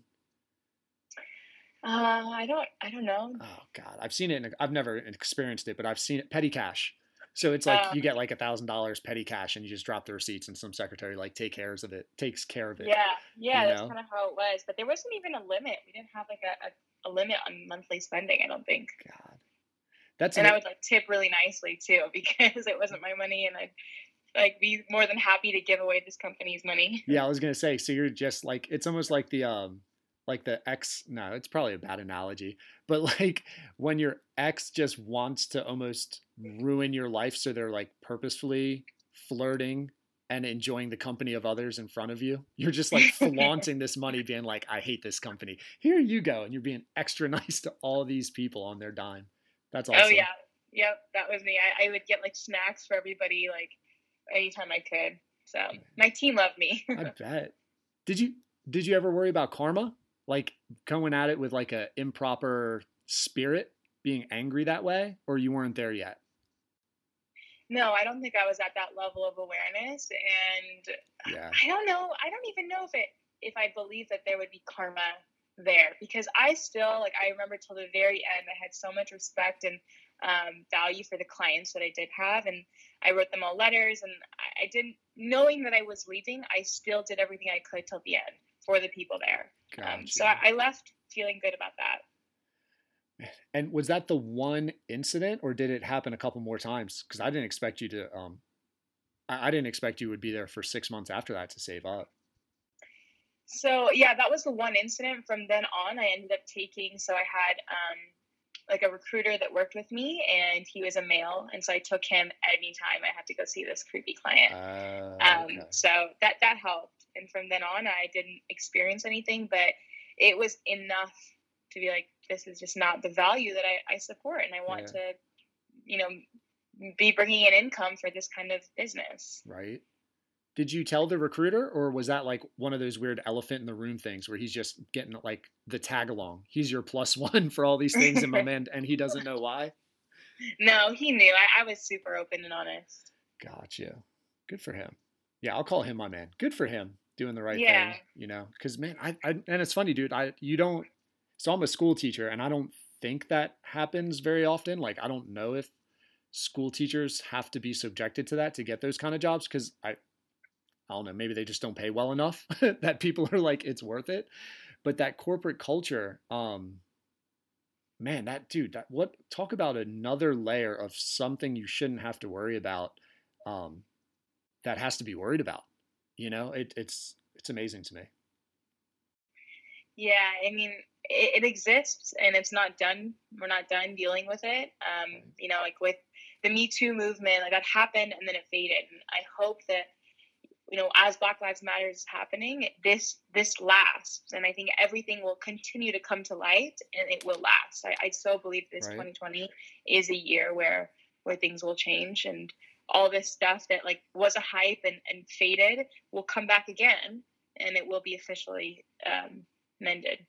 Yeah, and that's uh, it, it's, and I always say it's funny, and it's not funny, but I guess that's like my stall word as I'm getting my Mhm. thoughts. But as an educator, we've had a lot of um L, and I always mess up the acronyms, LGBTQ training, because for kids, again, that dark place where they, if they're coming out or if they're going to identify doesn't match with what their family is, they feel lonely, man. They feel isolated. You know, they'll they'll run away, they'll commit suicide. Like the numbers, the percentages are like heartbreaking. So we get a lot of training, of, or even not training might be the wrong word, exposure to help us understand because so many of us haven't been through it, and it just went away. Corona came and it goes away, Yeah. but the people haven't gone away. The people who are going through that are still experiencing it, but it's so easy to forget about those things. Me too. Like you were saying, where something else pops up and then it can just deflate. It almost like a balloon, like it just pops that balloon and you have to start blowing up that balloon again to get the attention it needs. It's um yeah, I really do with, the Black Lives Matter um and like Gay Pride Month like they seem to latch on to each other and support each other very well from what I saw as far as exposure and awareness. I was uh, I was glad to see that. Yeah, I feel like the community. I think the um, yeah, the LGBTQ community is is really strong. I think it's very admirable how much they speak up and stick together, and and, and they're seen. I, I love Yeah. that. You know, you you notice that Pride Month is just. I, I feel it. You can feel Pride Month differently than um, than any other movement. I think because they come from a place of love. There's just so much love in what they're saying, and they're they're, they're sharing love and choosing love and that's why that movement just like it sticks i think that that's one of, of all of them that has really just for me at least i've i've felt connected to because i've always felt like they, they they've come at it in, in such a beautiful way Yeah, the the acceptance, um, focusing on the acceptance and the love. It it it's funny because the conversation that we're having almost um, spirals. Because if you take that again to the religion of like, why does religion have to go so heavy on the fear, not the acceptance and love thing? Movements that do the same thing tend to gain the most traction, right? Tend to have the most strength, tend to get the most followers because who doesn't want to be a part of something that's involving love, that's involving hope, right? hmm um yeah it's i don't know it's it's nice it's nice that the corona has at least given people the time to research learn listen and be aware of um just how fucked up so much was and like it got covered up because america's pretty prosperous. You know? Like life's pretty good so everybody's like life's pretty good huh? We don't have to worry too much uh it's not that bad. And then you're like no no no no no it's pretty bad. It can be very bad. Yeah they've been good at hiding Right. keeping us quiet. Yeah, well, because most of the people in charge, our decision makers, are like that sixty-year-old creep with the Manhattan breath. You know, like yeah like he he gets the people like them get to decide what's seen and what's publicized, and it's so hard. And that's the beauty of you know internet, social media, and whatnot. Like camera phones, people can post and people can have platforms now that um don't have editors, that don't have boards that have to approve them. They get to get their message out and what they've been throughout. It's um it's pretty awesome. yeah it's it's the re- people's revolution that's what i think is happening like the people are finally having a voice and a say and they get to tell their story from their perspective not have their story be retold yeah. which is really powerful Yeah, have you ever thought about that? Because I've always thought about this when, like, even if you went on 60 Minutes or Barbara Walters or whatever, like, they record so much footage and then it gets put into uh, what, like a five minute clip at the most that's consecutive, but probably not even five straight minutes of talk. You know, and they call it like a full hour interview, but they really only put up like 20 minutes total of content. Mm-hmm. and it just seems so misrepresentative of the person who gave up like two three hours of their time and put themselves out there. And then i'm gonna let some editor and some publisher decide what part of me gets put out there. That always struck me as weird man yeah i mean I, I love that you have this this style of podcast honestly that we just kind of go with the flow and see what comes and just keep it really fluid. I think that is authentic. Um, i i just think editing like, even if you mess up whatever let, let yourself mess up and let yourself stumble and, and say things that don't make sense. I think that's real and that makes us feel more connected. But we live in a world where everything is perfectly simulated that Yeah. That's why we don't feel like we're the same people. Yeah, We and it, and if you judge yourself, it's almost like a that Barbie mentality of like if you judge yourself by perfection, you're not going to be you're you're going to feel like you're always not good enough. So like Mhm. if you're seeing all these pre-packaged and super edited, almost like pictures with filters and stuff, you're like it's it's not real. It's not real. And it's good to be exposed to real because then it makes you feel better about yourself. You're like, okay, yeah, everyone else does screw up too. It's nice. it's not the worst. Yeah, and and that's why we don't always feel like, you know, with with I think what what's interesting about the Black Lives Matter movement is that we're calling people out for not being able to empathize. Like you cannot feel this because you don't you are different from me. Wow. And um, that's obviously like a more extreme example, but with the way that the world looks and the perfection that we have, we don't feel like we look the same or we, we don't see ourselves as other people. So that's why we feel so disconnected from them and their problems like, all right, they can just deal with that. That's their life. That has nothing to do with me. Yeah. But it should. We, we should care about our neighbors and our coworkers and people around us that we engage with. This is our tribe of people, our mini tribe. right. Wh- Why should we not care? Why is their pain not something that is of my interest and something that I should should, should feel like right. I should feel? I should just feel Yeah. that. Yeah, and it's it's funny, and I didn't think I did this, but then um when I'm reflecting, I'm like maybe I did, almost like victim blaming of sorts of like like so if that guy went to kiss you, like going to you and being like, well, why'd you wear that skirt? You know, or go into a Black Lives move and go like, well, why don't you just work harder? And like it can be easy to fall into that trap until you actually personally know someone, experience it for them, and then you start to feel it, and you're like, no, dude, that's that. It's no way your fault. Like you shouldn't have to feel fear of a cop when they pull you over. You shouldn't have to feel fear of a 60 year old man when you take him out to lunch. Like it just should not be. But it's so easy to dismiss people until you actually get to know them and you get an emotional connection with them to understand like, wow, that was that was painful. You know, like again, I, I'm just blown away that that one thing can make you want to leave a job and a freaking area. Like that's like not to belittle it, but that is amazing to me. hmm And it's fucking painful. It's not right. Like you shouldn't have to feel that way. Yeah, we, we just feel disconnected. That's that's so true. We need Yeah. to get to know each other. Like, what is that thing that makes you tick? Right. Um, and when you feel that with somebody else, then you can see like, wait, I I have that too. I have that in this way, or I have this fear. Then we feel like we can empathize.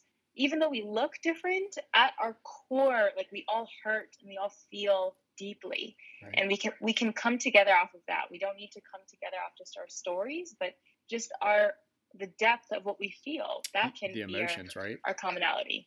Yeah. So Inside Out is a great movie. Have you ever seen Inside Out? Oh my gosh, my favorite movie. I love it. All right. So it because when you said that our emotions, I'm wondering like, do you have a set number of emotions that you believe people like a universal emotions like anger or fear or love? Like, are there five like Inside Out would have you believe? Um, so in order to be like emotionally intelligent, the way that they categorize it is that you should be able to identify up to 30 different emotions within yourself. What? Like able, yeah, that's like an emotionally intelligent person. But most people only know like five. so yeah, we do have we do have a range of emotions that we feel and I think it's it's all about being embodied. Like where do you notice certain tensions and physical sensations and triggers? That that's the thing so much of us are disconnected from what's going on in our body and don't have the awareness and that we don't we have a very small meter for for feeling. So like, is there a difference between anger and upset? Or would so do I know two emotions when I say anger and upset, or is that one? Well, what does that mean to you? Like, if you ask yourself, like, what does anger feel like in my body? Oh yeah, like you want to hit something. You know? Okay, what is, and then what does upset feel like in your body? I'm just gonna say something stupid to try to yeah, to like get it out. So instead of like physically exerting myself, I can feel better if I just whatever, make a smart ass comment or say something back to you, you know?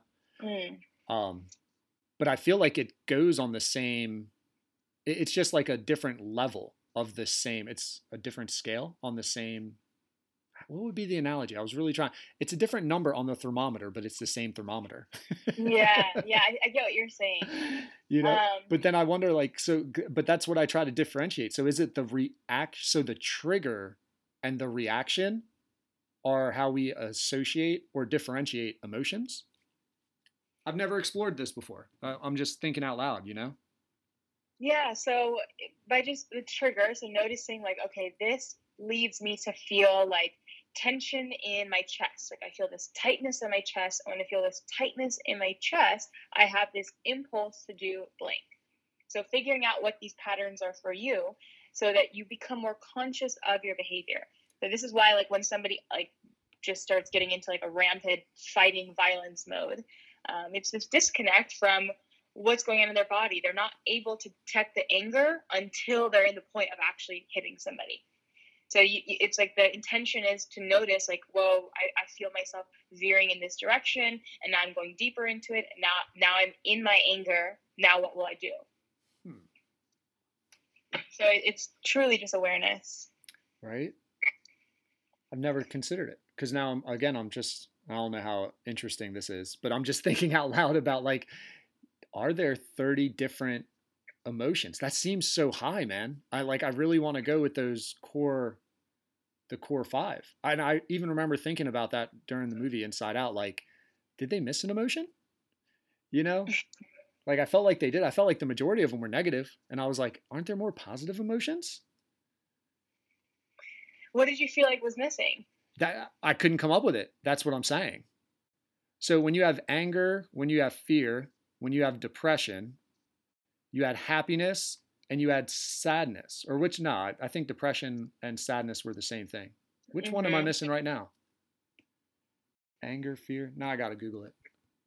Yeah, anger, fear, disgust, Disgust. sadness, and joy. Joy. So yeah. So right. So I hear those and I'm like four to one. Four negative, one positive. And immediately I was like, that can't be right. Like, isn't Hmm. contentness, like, isn't just like a blase feeling of content? Wouldn't that be an emotion that should be in there? Like the so called slacker who's just happy with chilling, the sloth.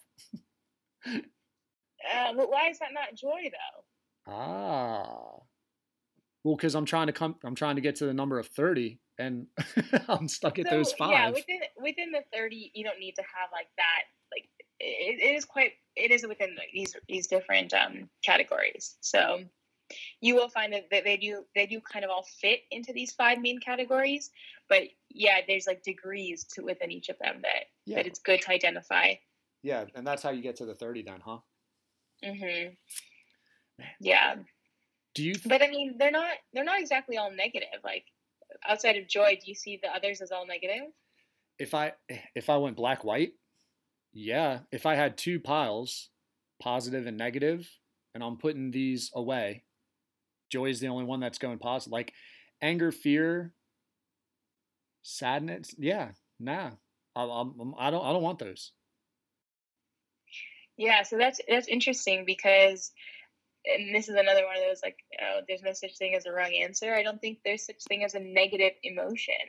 Um, there's just Ah. negative responses to these emotions.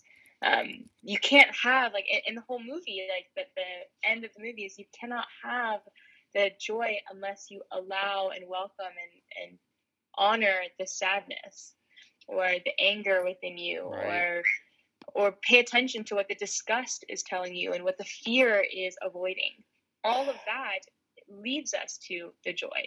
But Yeah. just living operating on joy is impossible. Yeah, right. And you know what? I just um I feel like by the way I'm stealing a free session with you. So thank you for that. I appreciate it. but like I, I went to go thinking, so if I categorize joy as positive and the others as negative, then I almost went to like, well, what if I did that for food? And like food would be all the sweets that would be terrible. And then like the anger, fear, disgust, sadness, the the so-called negatives would be like the healthy eating, you know? And like Mhm. so yeah, you're right. You you gotta they're they're they shouldn't be separated, positive and negative. They are. They're I just mean- emotions that are needed. Yeah, we have to we have to feel everything. Like anger it's like we kind of move through these like four stages of emotion and um it starts off with like water where you're just kind of complacent you're maybe depressed you're just hopeless existing you just feel like there's no no direction then the only way to get out of this water this depressive state is to move into fire which is uh, anger and like fury and like standing up and and just being so present and in your voice but um, it takes that anger to give you the momentum to get out of the sadness and to get out of the hurt and to get out of the helplessness. Hmm. But after you finish feeling all the anger and allowing that to leave your body, then you can come back down to earth. And then you can ground yourself into, okay, what does this mean for me? And what is this lesson? And, and how can I make this a unique transformation for myself? And the last one is air, where you know you've understood everything and now you've really zoomed out and seen the bigger picture and you get why this experience happened to you and how it led ultimately to healing somebody else and fulfilling your purpose and leading you to exactly where you're meant to be in this lifetime um, so being able to pull yourself out of everything but you have to move through it all to get there Right. I'd never heard of the uh, elements broken down like that in like that kind of a spiritual way. Mm-hmm. I like that. I Yeah. just it's something I, I I share a lot with my clients, and I have them do like sessions. Like, okay, for the next like ten minutes on your own, like when you go home, uh, just get angry, yell, scream, punch your pillow, cuss, like whatever you need to do. You need to get angry because it's trapped inside of you. Why are you hating on your anger? Wait, That's why you're stuck. you say cuss, not curse? Why do, uh, why I do you say- guess, yeah. I I guess it's a cuss. Why- What, is there a difference? Oh well, no, it's a dialect thing, and I can't remember where it's from. But like, I I didn't expect you to say cussing. I feel like that's a Southern thing. I feel like curse is um maybe that's a little Huh. East Coast bias. I, I didn't know it was a southern thing. I, I feel like I know people that say cuss, Clint. And now, now I actually don't know. Now I have to like reevaluate. yeah, right. Be be aware of it the next time you hear a couple people talk, because it, it is it's one of those things. Um, like, have you ever um, and I can't say the word because then it'll um bias you, but you'll know what word I'm talking about. So you know what smoke comes out. What's what does smoke go out of when you start a fire in your home? Chimney? Say it again. A chimney? Okay, so you go chimney, which is the right way. So like, I believe another thing is like chimney. is like how people can say that. it. No, all right. So it little stuff like that you can um I don't know like re, it's regional dialect. I just didn't expect you to be a cusser. I expected you to be a cursor. If that makes sense. Yeah, I wonder what California is now. Now, I, now I'm really curious. Yeah. Well, do you identify like? Would you call yourself a Cal? I'm you friggin' been everywhere, dude. like, Yeah, do you identify California. Californian? Really? totally. Well, I, I just said totally. I think that was like such a, a, a this subconscious need to prove myself as a Californian. like yeah, bro. um, yeah, no, I, I love it here. I will I will always love it here. And I went to college here. I've lived in all parts of California, and I yeah I value this place so so much. Even though it's freaking expensive, um, yeah, this is where my family is, and I love it. Gotcha. Yeah, I've never I've never been and part of me I feel like I don't ever want to go because everyone who talks about it the only negative thing they can really say is well I guess two things depending on where you live. Like traffic sometimes can be absolutely horrible and the Mhm. cost of living is just absolutely insane. But you- yeah, you balance that with like, dude, don't you want to wake up every day and it'd be like, I don't know, 85 degrees, like really nice weather? Like, don't you want that? and you're like, yeah, I kind of do. I think it would be. yeah. You were saying it. It was raining for yesterday. I'm like, where do you live? Yeah, it exactly. hasn't rained here in a while. exactly. And yet it's so like lush. That's so weird to me. Right? Like it's bountiful. There, uh, you think of vineyards. You're like, how does it never rain and these vineyards produce all this great wine? I don't get it. hmm Yeah, I'm, I'm. I can't. Uh, I can't be humble here. We we do have it good. right? And so then, how did you get to Denver? I, I care. I know you said you went there for a year, sight unseen, but like, what was the choice of Denver to get away when you went away? Um, one of like so one of my best friends from San Francisco, uh, moved there, and I honestly think that was just kind of it. I had no preference on anywhere in the U.S. I was just so like, because I up until then I was living in Costa Rica, so I was there for about six months. Oh Jesus! And- There's another place. God, God love you. yeah. um, I was like, I don't know. There's just nowhere that like was exciting me, and I was like, well, this sounds cool. Like I know somebody there. It'll be fun and something different. Uh, and I was in the in the mood for change. Like I had moved around a lot that year, and I was still not like settled anywhere. So the the idea of being somewhere totally new was was fine. Dude, how good are you at like packing a bag with all these trips? Like, can you get packed in 20 minutes and you remember everything and it's no sweat?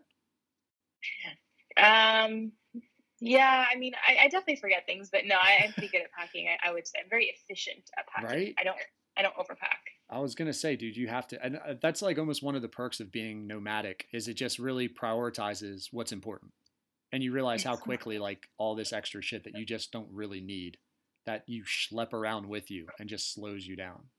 Yep, stuff. We just are addicted to stuff. Yeah. Oh yeah. So are you up on that minimalist? Because I'm kind of getting to that point where like stuff owns you, you don't own stuff. Mm-hmm. Yeah, I emptied out my closet um, just like a couple of days ago, actually. And it's like, why do I? Some stuff, like I must say, like ha- I have to hang on to it. Like my college pizza shirt, like the pizza place that we went to in college. Like I can't seem to throw that away, and I don't need it. But it's stuff like that that I keep collecting that has like sentimental value. Right. But I do need to get rid of more stuff. Yeah, man. With Corona, it's amazing. So I'm a I'm a teacher and I'm a shirt tie kind of a guy, right? So I like wearing a tie. I feel it sets like a tone of business, whatever. Um, like have not worn. I don't think I've worn a button shirt since Corona happened. It's been like four months, and I own like 50 button up shirts. Do you know what I'm saying? Like I've I've been the same size, so like you get a couple for Christmas. You know, it's the easy gift for people who like don't really know you. They're like, oh, great teaching shirt. So I got a Yeah. bunch of button ups, man. and I'm like, they're just sitting on hangers. I'm like, I should just burn them all. Why can't Why can't I go to school and teach in basketball shorts and a t-shirt? Why not? Would you still feel like a teacher? Like, would you feel good no, you did that? no, I wouldn't. That's the thing. Like I identify, and I feel like it's part of like the authority that you get. It's it sets a tone. I feel like it's too chummy, and you can almost be seen as like or perceived as like you're ignorant. You don't know what you're doing. But then at the same time, like, isn't it the ultimate? Wouldn't that be the ultimate like boss confidence move of I don't need attire to set the tone for me because I am my own tone setter. like I don't know. man. I so want to try it. I just want to next year. I just want to go flip flops, basketball shorts, and a t shirt. And I teach reading. Like if I was a gym teacher, it wouldn't be a big deal. But I teach reading, you know, and like just roll around till like November in my Sanuks, what grade do you teach? middle school. So it's Okay. sixth, seventh, eighth grade. Hmm. Yeah, I wonder how like easy it is to like they're kind of like on the brink of you know still a child but about to mold in Yeah. their experiences in high in high school. Yeah. Um, I don't know. It's almost like kind of like self driving cars. It doesn't work. I feel like until everybody else is on board with it. You know, if, if you're just the one guy to self driving car, it could be dangerous. Like people might not vibe. They might not flow with the rest of traffic. Right. Um, so yeah, it's hard to say like if people would receive that well and be like, you know what, yeah, go Sean, like he's or Mr. O'Grady. exactly. Like, look at that trendsetter. Um, yeah. because it's funny like I, there's no like professional um attire i think it's very discreet like the rules are written like i think just like that like professional attire. Hmm so like you have jeans and hoodie days and like i've never been a jean and hoodie guy. Like i just can't bring myself to wear jeans and then tell kids like teach kids you know? Explain things to them i feel like it's so informal. But then i get on these zooms with kids during corona i'm in like cut off shirts and a backwards hat because i hadn't showered. And and like i feel perfectly fine with it. I feel perfectly just. And it's odd how the environment like dictates how you're going to dress what you're going to wear how you're going to act. I don't know. Yeah, no, it's so much of that is also unconscious. Like we don't know like to what degree your first job imprinted on you or your family or your your oh, your own upbringing. dude, you know, that's that all creates this like barrier for like this is how it is. Like when I'm in this place, this is what I'm supposed to do. yeah, Um, that's why it's so important, like to not be. Uh, you know, they say don't do your homework in your bedroom because your mind has already associated that as like the sleeping area and the relaxing area. right. And if you do it there, then you're gonna have this like inconsistency. It's a Skinnerian thing. I was talking to um a professor, dude. This lady named Emmy. She was um actually she was she's from the Philippines, and um moved to London. She fucking graduated high school when she was 15. She was about to go pre med at 19. Like one of those just amazingly smart people, and um she's huge into Skinner, and she like she she's um against free will. She's like there is no free will if you think you're making a choice, the environment has conditioned you to make that choice. Almost like what you were saying right there. And like the way she was explaining it, I like I think I converted. I think right there I became a Skinnerian. Um I like that. That is really cool. yeah, and it, but I th- I think there's a huge truth to that because you get reinforcement, right? Positive or negative, you get reinforcement from the environment that shapes your behavior. And it's so hard to consider yourself free because you have so much in your past. And like think like your formative years. Do you remember anything before you were 4 years old? right? But you're like totally mm-hmm. getting shaped by your parents or by your environment's reaction to baba gaga goo goo go right? Like you learn this mm-hmm. is bad, this is great. Oh, this makes people laugh. And it's just total reinforcement. Yeah, but I I still do think that there is a potential to have choice once you have the awareness of your behavior. Like I, I don't I guess I don't want to believe. I don't want to believe that I have no free will. I, I would like to believe it, even if that's an illusion. It's almost more fun, I guess, to have the illusion that there is free will. But you yeah, I so get that. We just need to have the awareness of okay, this is my background and this is, I'm more likely to I have a tendency to do this. Right? Yeah. It's the um I was gonna say like little idiosyncrasies that just make you Mhm. what you are because of what you've been through. I don't know, it was it was really interesting how she was breaking it down for me. And I hit her back with like the free will thing about like, well, you could choose just to say like screw off to the environment. And she was like, Yes. But then what in your life affected you to make you want to be the rebel? And you're like, oh my God, it's just a cycle. Like that that's all you have to like keep coming up with. And it's like, oh yes, well, back when whatever, two years old and your father left you, that's why you want to leave. And you're like, oh my God, is it? And you like keep going down that road and it seems um I don't know. But then it also That's makes true. Yeah. it makes me think of like you with um who wants to live that way having their day planned like when you were telling me about the other muslim girl hmm like that would that seems kind of that seems kind of shitty to think like all my reactions and actions are predetermined like that's no fun where's the surprise right Yeah, it's just I, I guess it's like you can choose whatever belief system is going to help you live the best, and and not necessarily that any of them is right or wrong. Whatever vibes with you, honestly, I think that's what spirituality means. You Right. find something that works and makes you show up as like the best, most authentic, most loving person or version of you. Yeah. I often and yeah, I think of it a lot like kids. Um, you know, like if you put out whatever a crayon, a basketball, a book, um, pancake. Like you just think of different things set out, and you just told a Mhm. kid, you don't tell them anything. You just put them in a room with it, and like whatever the kid goes to first is what they're like into, right? It kind of gives them happiness. You would Yeah. think, and I almost think like spirituality, it's a that journey. You got to figure out like what does what is my bas like am i a basketball guy? Do or do i enjoy coloring more? Am i more of a writer? Am i more of a reader? And like you can't know that until you go through them to understand how they make you feel whether they fulfill you or not whether you're giving your time to that or not. Hmm Yeah, you, you have to choose. I, I heard this analogy, and just going off what you just said, that and your analogies are always better than mine by the way i found this no, out really tried quick My own. I, I heard it the other day on um, on like an audiobook, but it's like your life experiences is like playing a harp. You know, you, you're not going to want to play every single string at the exact same time. Like, there's no beauty in that. That the harp is beautiful because you delicately can can choose which string to play, and but every time you choose a string, you're equally not choosing the rest. And so it's this like really powerful interplay of like I am fully choosing this, I'm fully in this experience and this timeline is like also letting go of everything else that you're not in that moment. Um, but then the only way to fully know and to experience is to say no to the other things. So, and it it's funny. I do like, and again, I say it's funny when I'm getting my thoughts together. Um, yeah, yeah.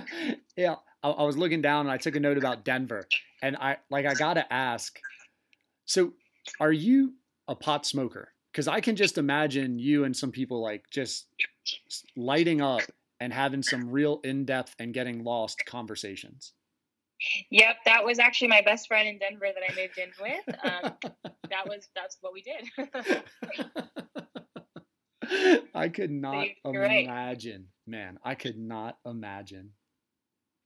it, it is. I, I fully support it, and I think that there's no harm in it. Like there's so much creativity and um, insight. And I remember I, I was watching this show. Um, it's called, uh, I, you might have seen it. Maybe most likely not. Actually, it's called Outer Banks on Netflix. No, it's pretty popular not. right now. You seen it? No, I have not. Oh, okay. Well, I was watching it like quite a few episodes, and then one of the episodes I smoked before, and I watched. And I'm like, oh my gosh, the like the character development or character outline is is Scooby Doo. yeah, like they had like the the hotter, like cool guy, and then like his like cute girlfriend, and then they had like the really scared girl that was Velma, and then the stoner guy Shaggy, and and then um, this other guy who's like also really scared was Scooby. Um, and they were in this like mystery machine car. Um, and I was I didn't put it together until I smoked, and then now I'm like, oh my god, yeah, that's definitely what they were going off of. so how does it or what does it change and I, I maybe change is the wrong word, but like there's got to be a difference, right? So do you find yourself when you smoke a little more aware, a little more focused on the moment, a little more drifty? I think I find that I I don't see things as like I normally see them. Like this is like a TV is a TV, so that's just the way it is. Like you see it differently. Like okay, well, what if it wasn't that way? Like the rules, I guess, are kind of stripped when you're in that state and you just see things maybe for as they are or maybe for deeper than they are um, yeah it's like the social norms of what things are and the labels are a little bit less relevant gotcha interesting yeah i always wonder because you know you you hear stuff like happy drunk sad drunk right like sloppy drunk stuff like mm-hmm. that and i feel like people get i don't know like different personalities again it's probably the wrong word but like when you smoke, it definitely can highlight or emphasize part of your personality. Like, whoa, you get really deep when you smoke, or man, you just giggle at everything when you smoke. Yeah. You know? Yeah, there's definitely different aspects of you that can come out. Um, and it just, I think also depends on the environment. Like when I'm by right. myself, I, I'll sometimes just journal, and I've actually found that I have, I am able to discover some of my more subconscious beliefs and stories that I have when I sit down and journal and, and write about it. And I look back, I'm like, whoa, like, I cannot believe that I hadn't realized this sooner. Um, or when I'm with people that are really geekly, then I'm, I'm down to have fun. Or if I want to have deep talks, everything like back to your your what is it, the Skinner. Um, yeah. It's all environment. yeah, right. Yeah, so you don't even get to choose who you're going to be as a stoner. It's predetermined. Oh my god. Yeah. Do you remember um when was the first time you had smoked? Was it like a, a, watershed moment religiously, or were you past it and like it was just a cultural norm of this spiritual journey that you were like, oh shit, everyone's lighting up. Let me get some.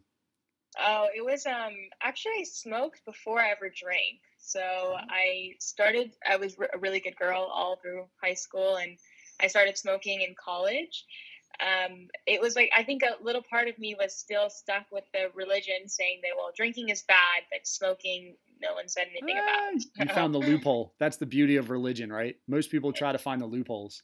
yeah. So I was just a stoner my freshman year. I, I would go to parties and just do that. I would smoke.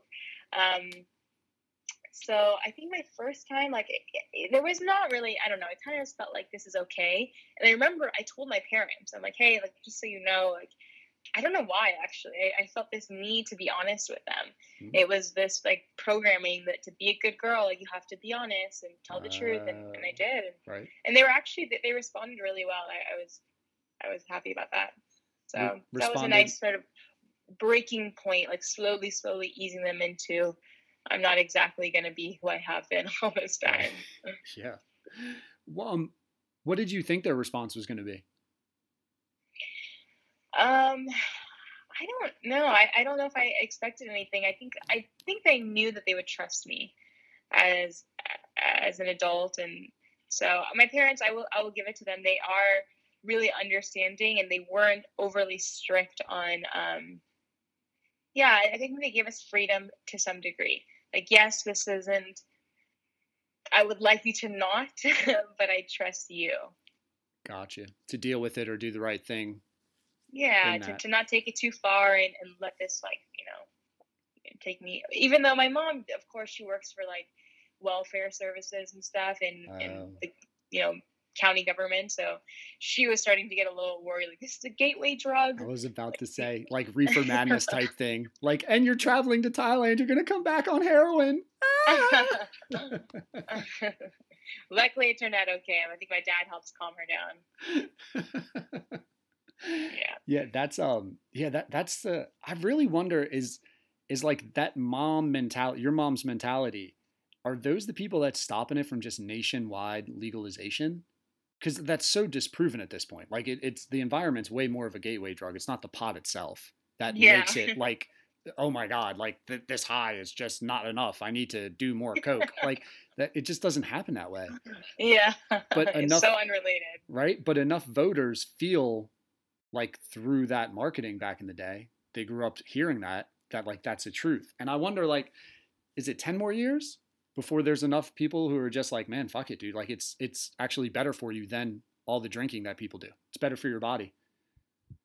Yeah, I, I think that it's it's sad to say it like this, but those people are going to start dying out, Right. and they're just not going to be the, the dominant group anymore. Um, and, and if you think about it, like back in like the '60s, when psychedelic drugs and and marijuana was just starting to be studied, and how it had so many benefits to um, just overall mental health, and it was able to cure people from deep depression and right? anxiety and all that all that kind of stuff. And the pain relief, man. The pain relief alone. Dude, I- yeah, I, I went to a doctor yesterday. I, I was drilling a hole with an auger, which I shouldn't have because I'm totally not that guy. But I was like, you know what? Just for today, I'm going to try to be that guy who knows how to operate power tools.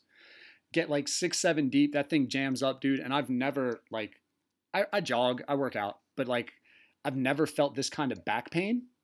So, four days, I go to the doctor finally. I'm like, look, man, I don't know if something's wrong. I don't know if it's a pulled muscle, whatever. It's like, no, you're fine. Here's 800 milligrams. And do you want muscle relaxers? And I'm like, it's that quick to get a drug like that. But yeah. like, wouldn't actually be healthier if I smoked a joint and relaxed in a bathtub? like, like, would why are we okay with muscle relievers and 800 milligrams of ibuprofen, but we're not okay with like a natural herb that can relax your body, right? That can ease discomfort. Yeah, it truly makes no sense. Like this grows in the earth. If you believe in God, God made this earth and everything that's on this earth is part of his creation. Right. So why would this be bad? You know, i i that's that's something my dad always said. He's like everything on this earth has a purpose. Yeah. Uh, so And I stand for that. do you do the mushrooms too? I like sounding old when I say it, as in the mushrooms. Yes, yes, I've I've done mushrooms as well. Okay. Um, And so and I Go, no, Yeah. go ahead. I was just gonna say, dude, like that's one of the things. Again, being in Delaware, um, talking to people from there was a, a yogi from Toronto or near Toronto that spoke to me about like the ayahuasca tea he went and had in Peru, and how like the mushrooms and the psychedelics and helping using it to connect to your spirit. And that's why I almost wanted to be like, oh yeah, she's she does mushrooms. yeah, absolutely. You, you do this. I mean, ayahuasca is like an even more intense experience. I have not done that yet, and um, I'm kind of still waiting to like feel called to do it. There, there'll be a point in my life, I'm sure, when when I'll need it or It- be drawn to it, but it it, seems hasn't like been yet. Such a trust move, right? It'd be like taking ecstasy or like a Molly in a room full of horny frat boys. You're just all you just got to make sure that environment is a safe environment for you to be on that stuff from what I hear. Yes, definitely. And, and you have to be in a good state as well. Like this can't be like an escape for you. It needs to be like almost like a I'm in a good place and I just want to discover more and I want to explore, not like I'm in a low and I just want to, you know, stop feeling bad or Yeah. get over something. Yeah, because then Uh, it turns into crack, you know? Like like I feel like shit, so I'm gonna take a drug to like ease my mind kind of a thing versus Mhm. use the drug to explore, almost like what you were saying. Yeah, it'll just heighten whatever's on your mind. So Right. if you're in an exploratory discovery mode, then it'll it'll help open those gateways and help you learn more. But if you are in like uh, maybe you just had a breakup and you're just feeling unworthy and just so down and want to get over that, no, all you're gonna think about is that, and it's gonna like shine a big flashlight into that experience and that that part of you, and it's not gonna heal anything if you didn't go into it with the intention of healing. Right. So what um what spurred you? How worried were you actually when you first were doing the mushrooms? I can't believe you didn't really do anything in high school, man. That has to be so rare. So now it's like, are are you just like a kid in a candy shop where you're like, oh my god, I can't wait to try all this stuff, or is it like really weird because you don't have any experience with it? Um, I don't know. I, I definitely was not a kid in the candy shop. I, I think because because me growing up in such a religious life, like the brainwash I feel like that I was in, I felt like I needed to. Um, if I was gonna do it, I needed to prove to myself that I wasn't gonna do it wrong, or you know, Oh. not not abuse it. Like I just I felt so like I would be feeling guilty if I messed up. So I didn't for a long time. I was very good and I didn't overdo anything. I actually didn't even do. I did um, acid the first time uh, my senior year of college, my very last week, and then I Oh. did mushrooms probably like uh, six months or a year later. um, how'd you Um, feel about the acid compared to mushrooms?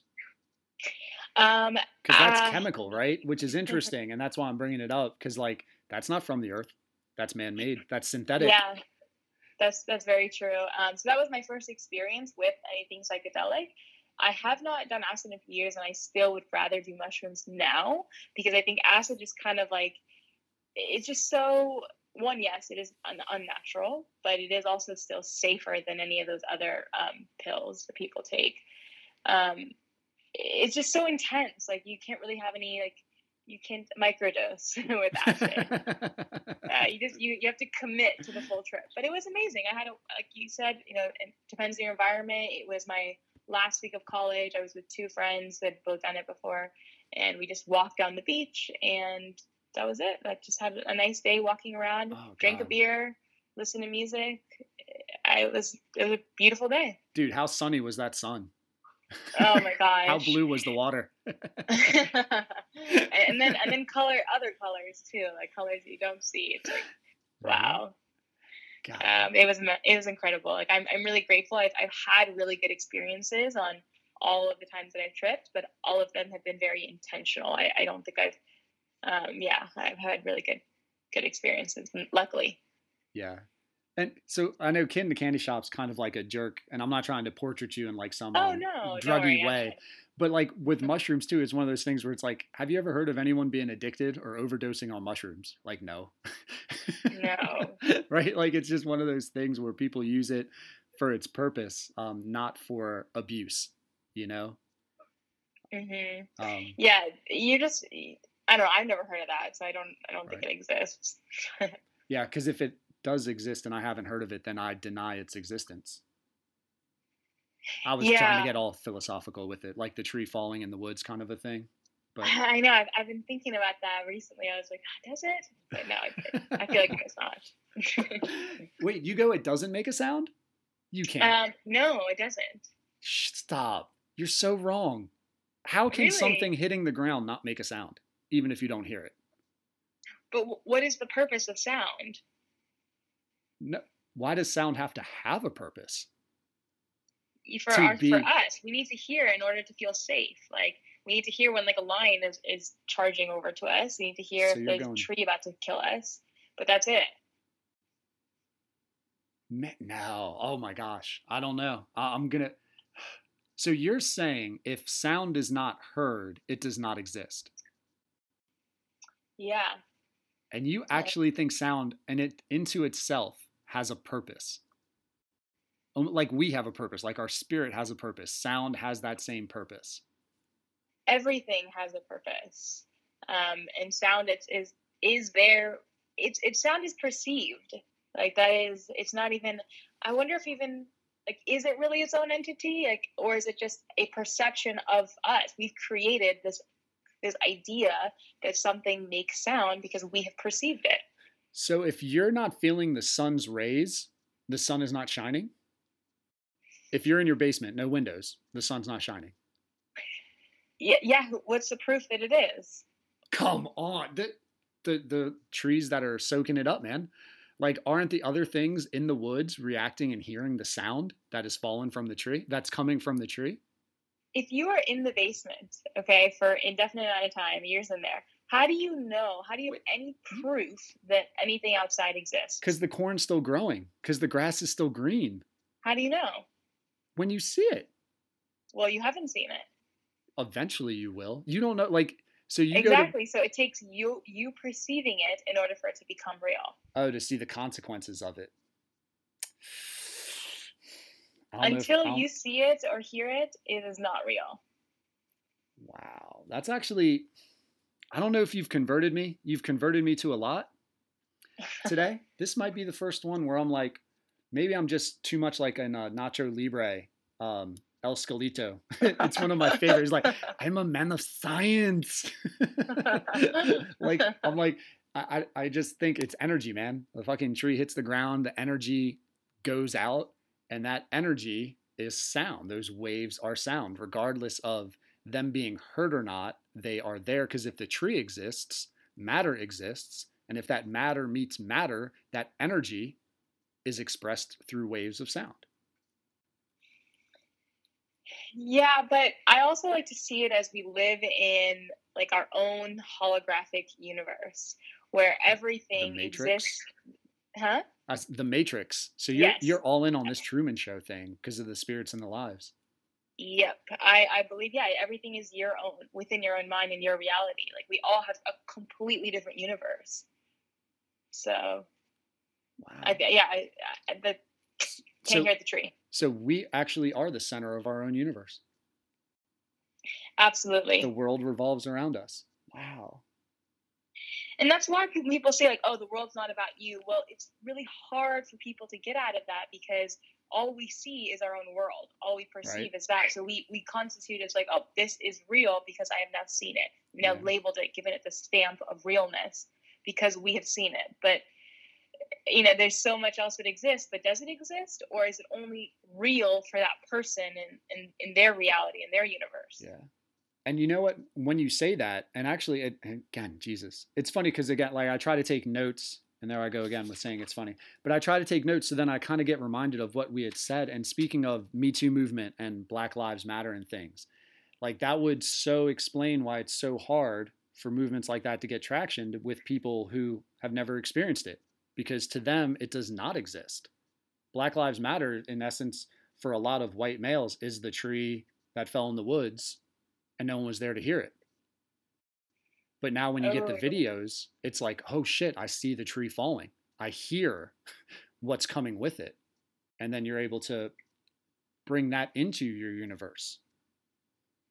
Yeah, so we're, we're ultimately like kind of coming together as one again. That that's actually such a great way to put it because once you see it, it's now becoming real for you, Right? and now you've you've aligned with the other person. Yeah. Like they are not no longer a separate entity. They, they become a part of you. Their experience becomes a part of you, and so now you become a part of them.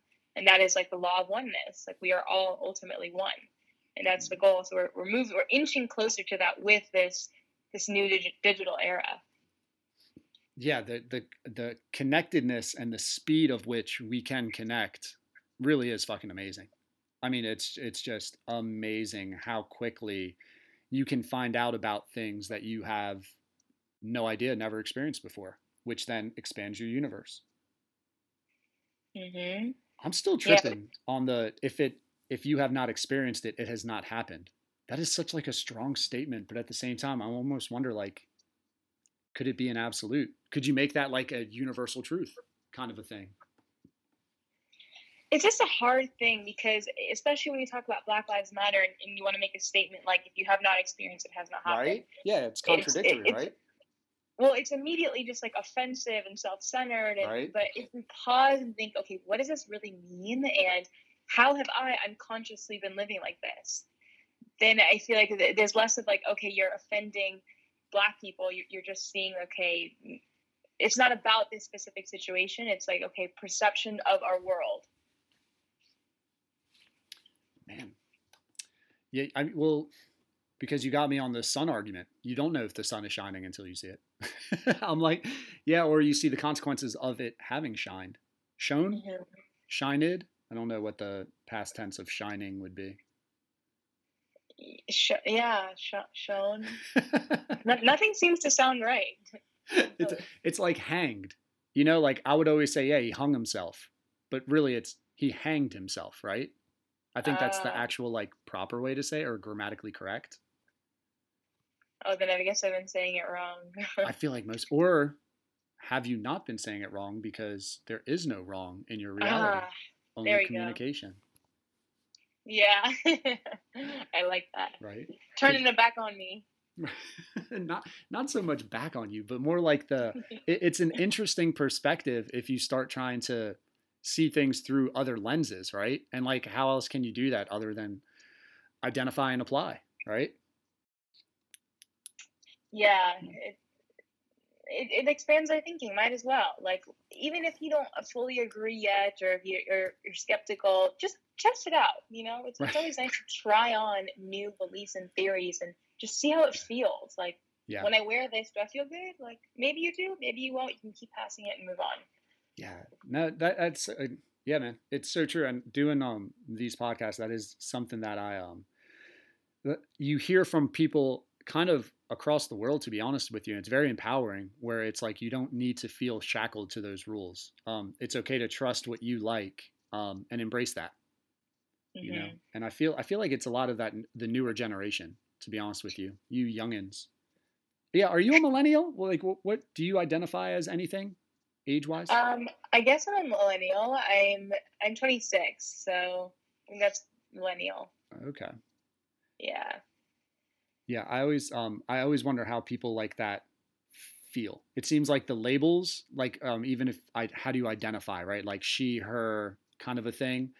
And but at the same time people are so anti-label, but then you have to talk about how you what you fit into for like some sense of like norm, right? Some sense of like identification is why you have those labels.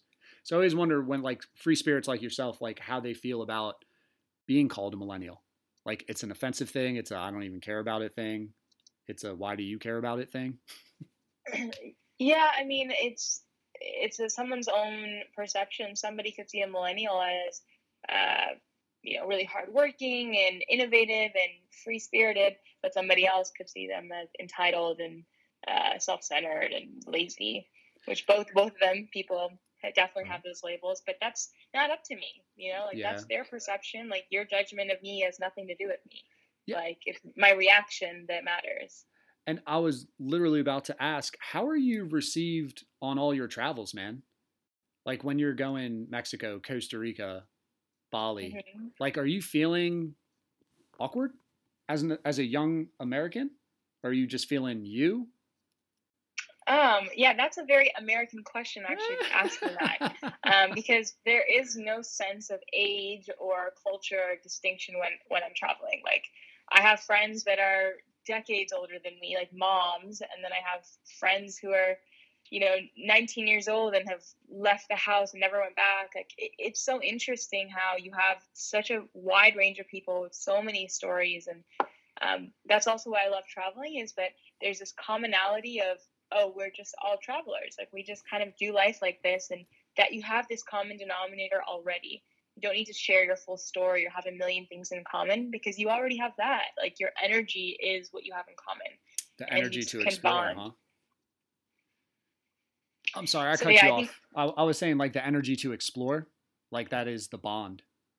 Yeah just like your presence. Like you're here and you don't really care and the labels don't matter. Like not everybody that is you know, from Italy fully identifies as every bit Italian than compared to those who are in Italy. You know, the, the Italian that leaves and comes to Italy is like a little bit more exploratory and curious and fluid than the one who is, um, you know, living at home. Yeah. So that, that's why it's like you just kind of have the assumption that okay, if you left, then you don't have this like deep attachment to your home, and you are flexible with with meeting anybody from anywhere. Maybe that's my own assumption, uh, but that's the experience that I've had when traveling. I've, I've bonded with people really easily. Right. Yeah. Have you not been to somewhere that you're like, man, I can't, I got to get here? Like, do you feel drawn to a particular place, region that you haven't been able to get to? Um, that I have not gotten to yet would be Tanzania.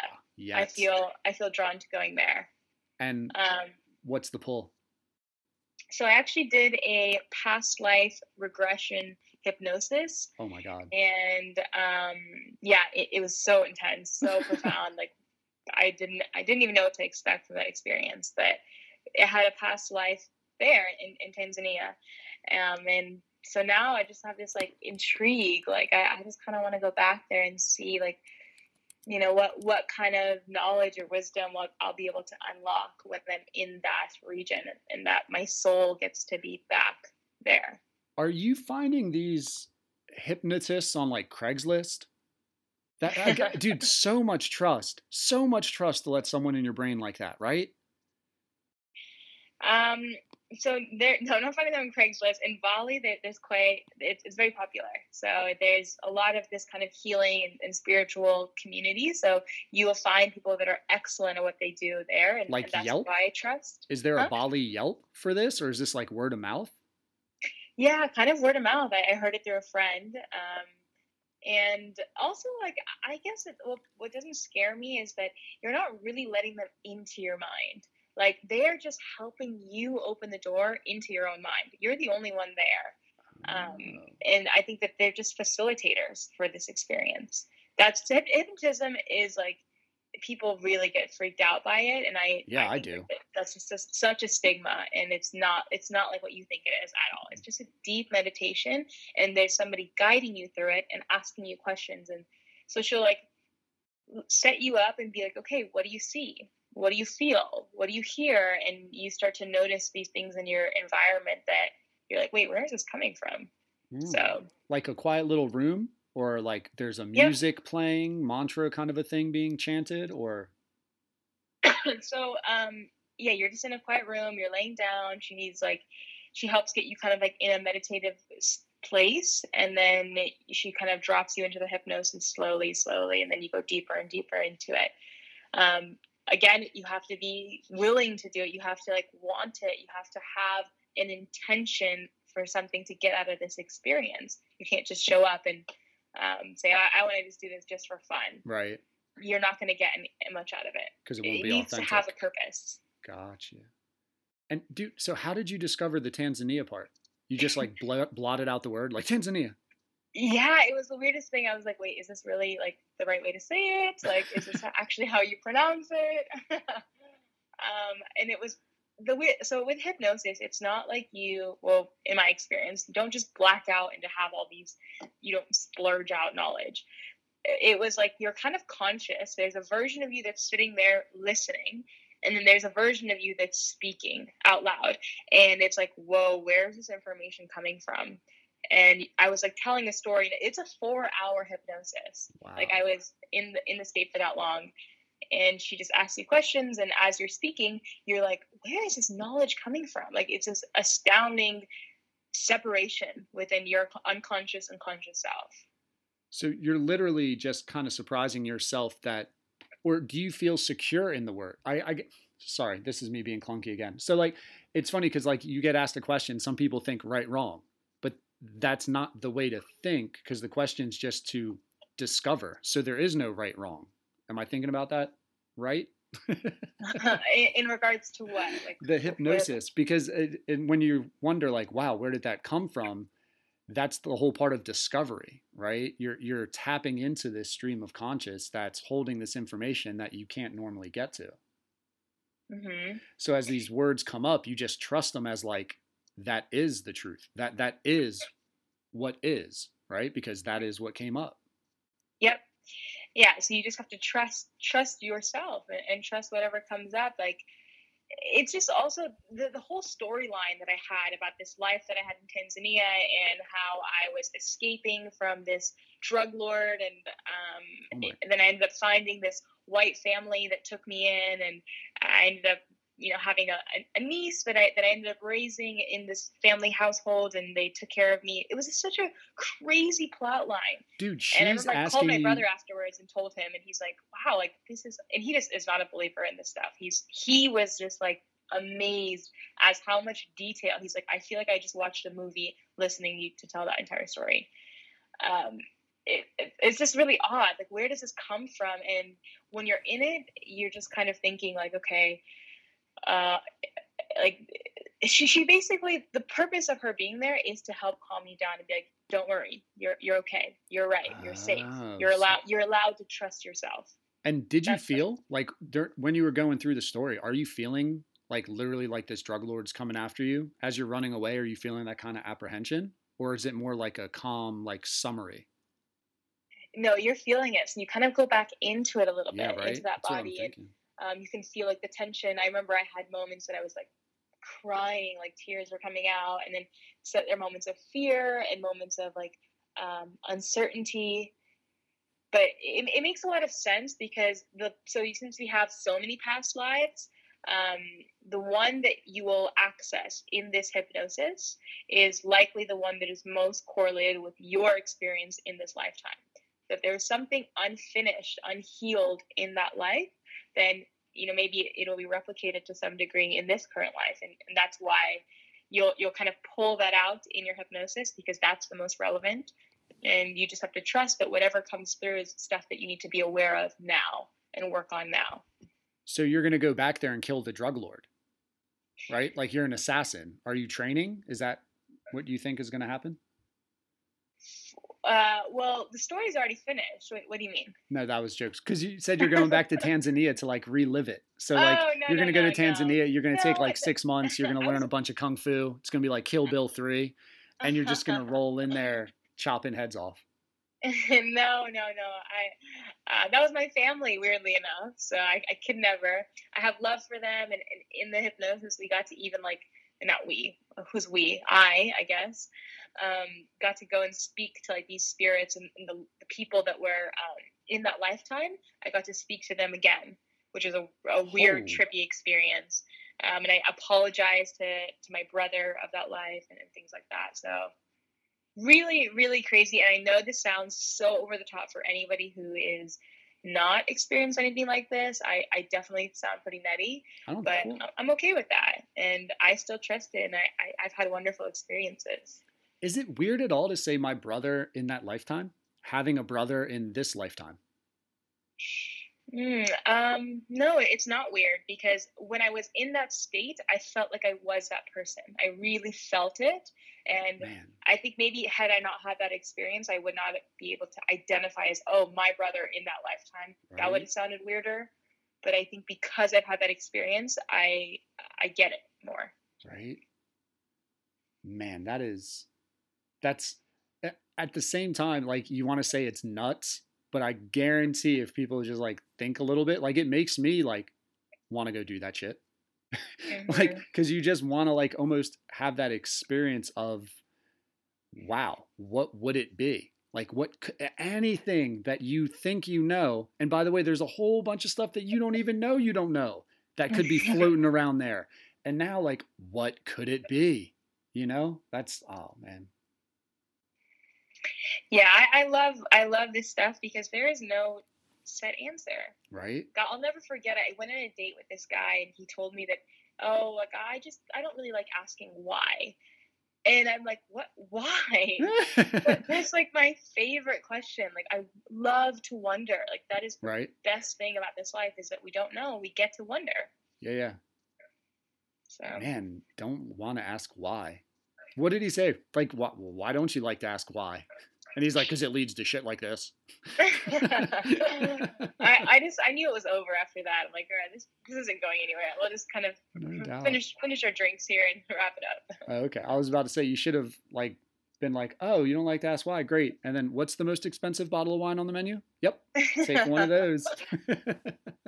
yeah, this is gonna be a pretty dry conversation. yeah, Jesus, that's almost like yeah, I like it's it's funny because it does it screws me up sometimes where I get in trouble because I really like to I, I do well I do two things. Number one, I really like to ask why and have like those just think out loud philosophicals. Well, what if? Well, could it be? And then the other thing I love doing is just trying to take an opposing point. No, ma- no matter if I feel it or not, if someone says something, I'll just try to argue the opposite to see how well I can on the spot, like try to support an argument. hmm And I don't know why that's appealing to me, but I always find it like almost like a little mental exercise where it's just Mm. fun. You know, it's just challenging to see if you can think of these things or think in the perspective of someone who would believe this, you know, whatever the topic is that you're trying to argue. Um, Yeah. Do you know your um your sign, your zodiac sign? yeah, that's the cancer thing, right? Libra oh, you, or whatever. You're a Cancer. yes. Oh, okay, interesting. Huh. No, I guess because I have a, one of my, or actually multiple of my friends are Virgos, and that's like a very Virgo trait to like enjoy like arguing, almost arguing for the sake of arguing a little bit, Right. um, and enjoying just kind of like the, that back and forth and being able to come up with things. Um, so I was just wondering, but Cancer actually, I'm, I'm partly a Cancer too, and I have that in my chart. So I, I love Cancers. That's my that's my most compatible people I get along with the best. So Oh, that's no why way. we have great talks. Nice. Yeah, it's funny because um, and I haven't gotten into it again. Fuck, and it's something I notice when you like listen back is how often you say like your whatever. Everyone has like a phrase, and for me, I'm finding out it's that's funny. Um, so I'm trying to like call myself out when I say it to stop it. But with Kylene, she was trying to explain how you can be part of signs and stuff like this to me, and I just couldn't wrap my head around it, man. You know, like when you said I'm part Cancer, I'm like, wait, that doesn't make any sense. Like your birthday falls on a month, you're closest to this star at that time. That's why you're all that. How are you part? And she's like, no, no, no, it's in my chart, different places. And you're like, what? And I, I just, I don't know. I maybe I haven't read enough about it, but it's so hard for me to grasp. once you once you do read a little more about it, it will actually make more sense than believing that we are just one thing. Right. Um, you have like a moon sign and an ascending sign, and there's like you know the version of you that you're by yourself, and the version of you that's other people get to see right away, and the version of you that you're working on becoming and and moving towards. So all of that is laid out in your chart. Um, so when I think maybe when you we get the full like do like a full natal reading, you can do it for free online, and just see if you resonate with that. It's always kind of interesting to see how it reflects where you are and the type of partners you end up attracting and things like I that. know. So what do you just like literally Google navel reading? Did I hear that right? Uh, natal, so N A T A L. N A T A L. And I don't have to worry about them like stealing my identity. So I'll be like an 80 year old man just click wiring money to someone because they say they kidnapped my granddaughter. I feel like if I Yeah. go free natal reading, I'm going to get on some bad websites. I can't make any promises there, but you'll have to do your research. Right. Like, hmm, this one's in Tanzania. That'll be okay. And then you click it and all of a sudden you're putting in your social. And I'm like, wait, yeah. I need to know my I need to know my calling. God. No. No socials for astrology. right yeah i don't man it's just it is it's talking to different people again who who are thinking similar like that spiritualness is to me it is it's interesting because it's just such a different almost like anti-anglio way of thinking because you really wonder like why do you think the way you think why do you feel the way you feel and a majority of it is your youth and primarily based around like religion and what you think is right or wrong and then having to like unlearn all of that um, can be very difficult you know because you do you go Mhm. through that guilt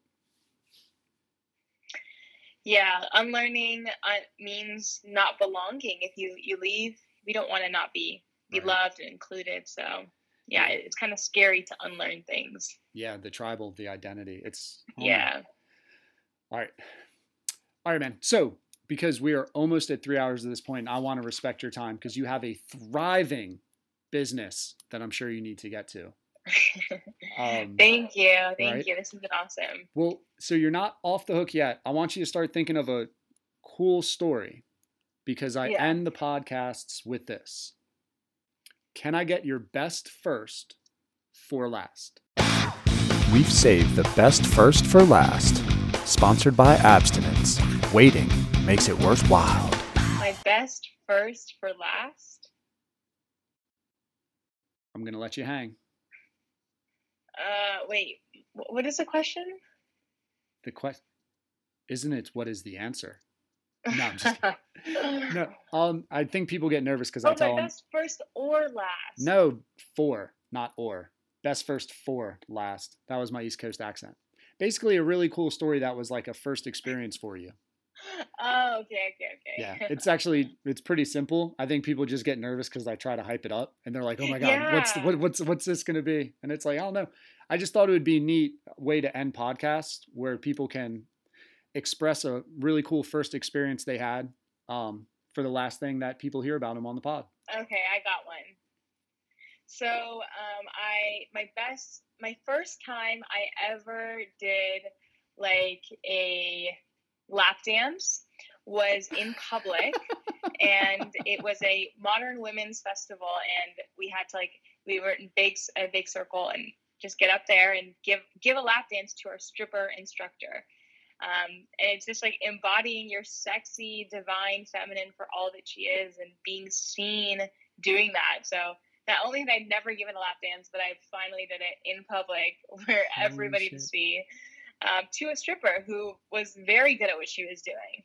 Um, so that was the most pressure I feel like I'd ever put on myself, and uh, I'm actually so proud. Like I, I'm so proud that I even did it and got up and had the nerve to do it. Um, Dude, are you a Great. dancer? Like, do you dance? Do you feel like you have rhythm?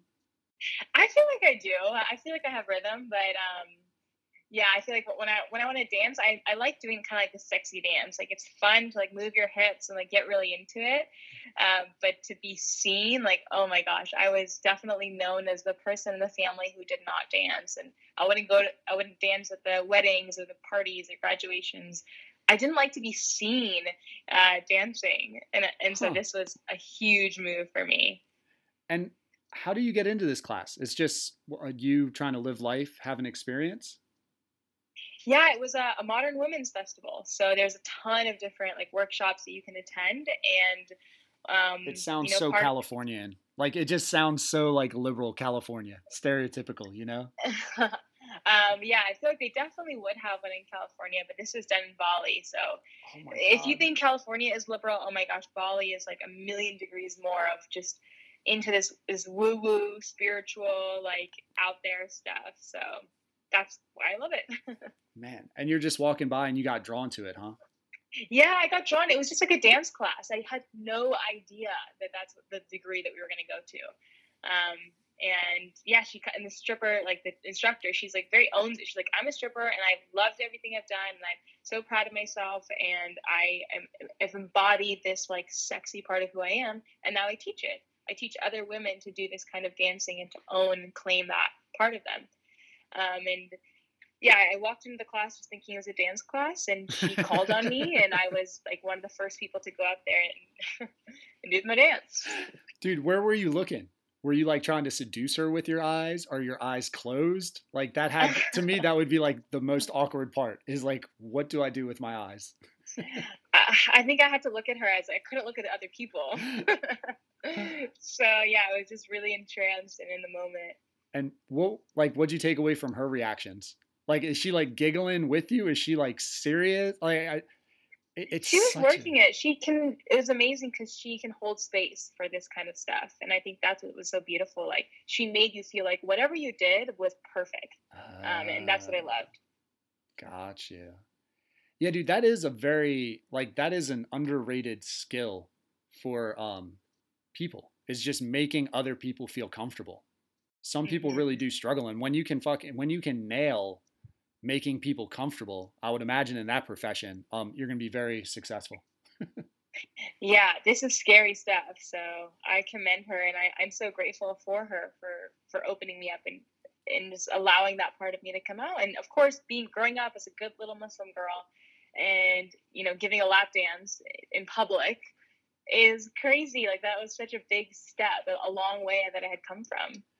So did it bother or did it matter to you that it was a girl? Did you feel more comfortable, less comfortable?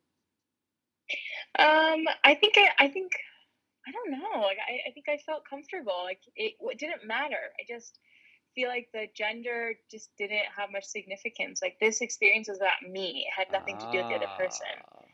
Ah, Um, so I don't know if it would have been more or less with a man if, if, if it was a, a man who was able to hold that space just as well as she was. Because if you think ultimately it's about masculine versus feminine energy, it's not even masculine, you know, a, that's not a gender label. You know, Right. a woman can hold a masculine container just as well as a man can. That's a good point. So you as the lap dancer have the masculine, so the person receiving would have to exhibit the feminine? Um, Or normally, am I backwards yes. on that? normally yes but in that space because i was like the student and i was i was the one that was experiencing this for the first time Gotcha. You're i was vulnerable. the feminine Yeah. and she was the masculine that was holding that space but yes normally you're right the what you're saying. receiver is but i didn't feel like i was the receiver necessarily in that space Cause and how are you getting the encouragement? Like is it a groan? Is it like a hand placement? Like like how is that person giving you the feedback to empower you?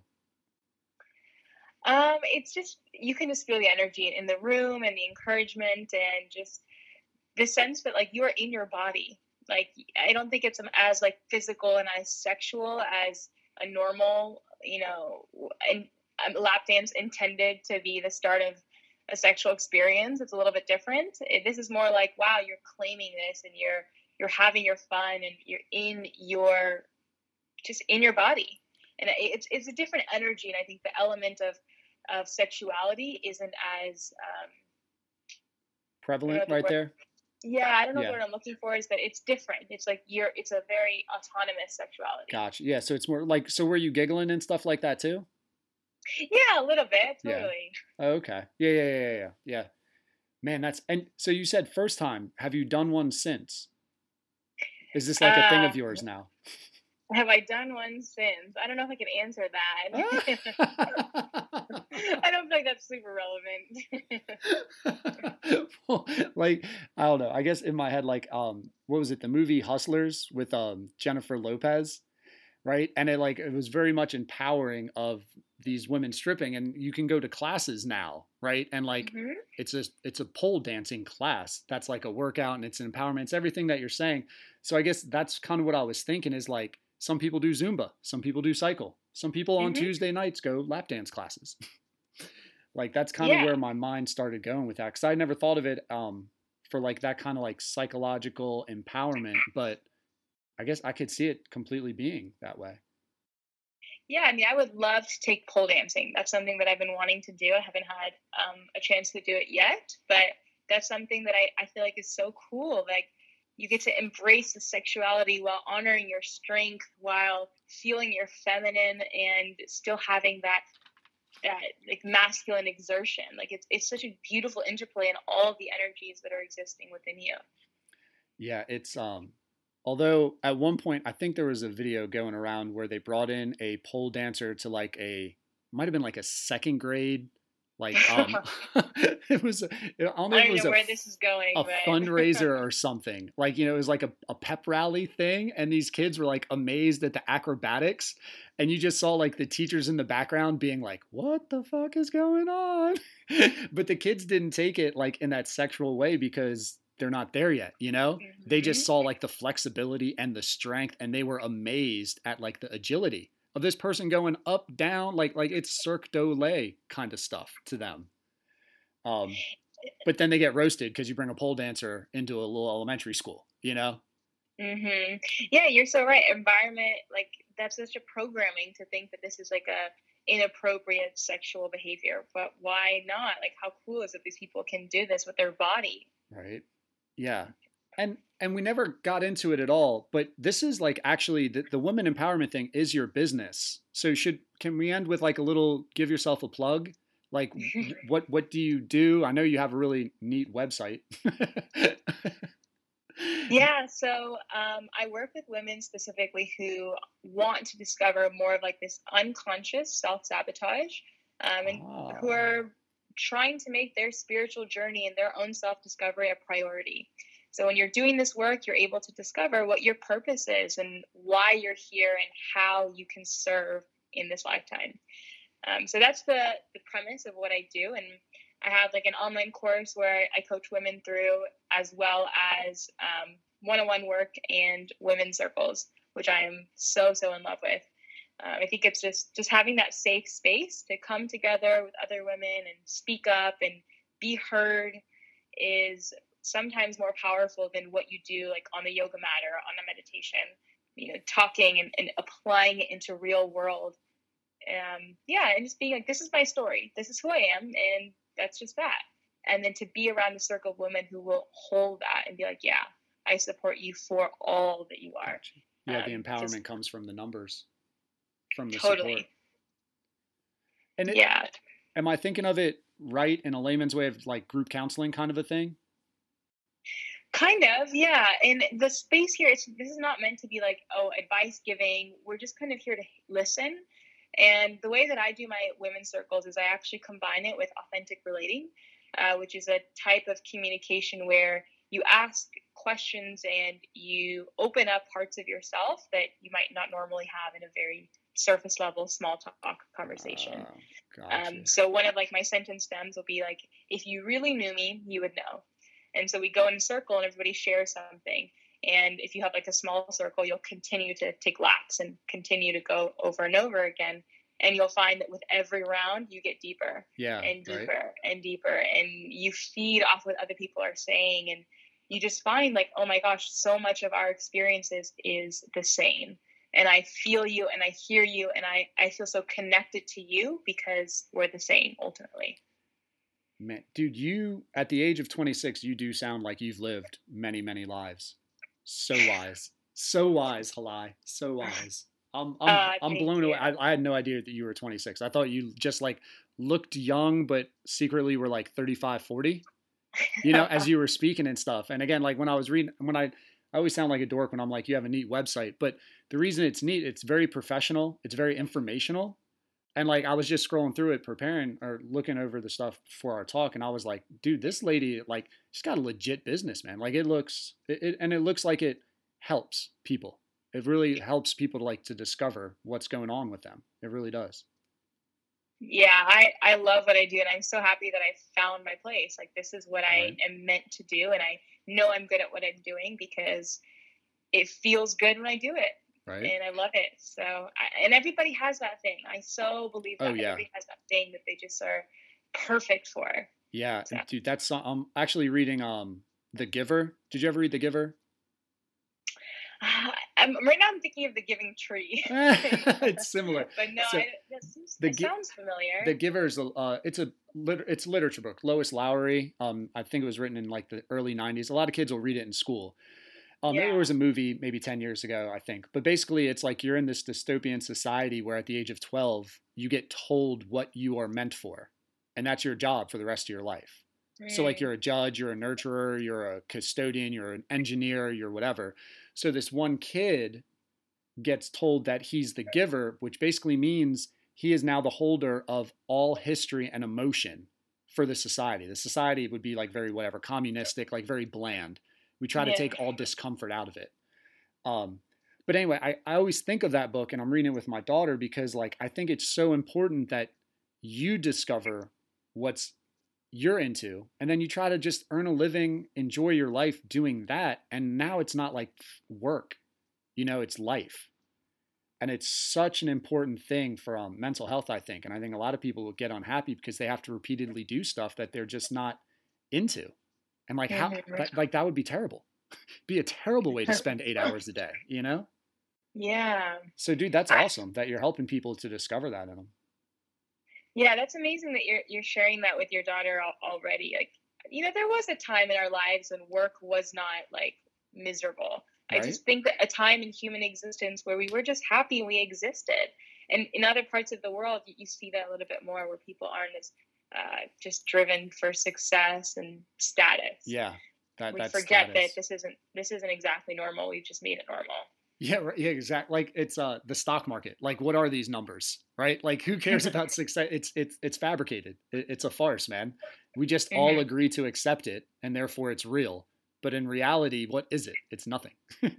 Yeah, and titles can be titles can be the exact same way.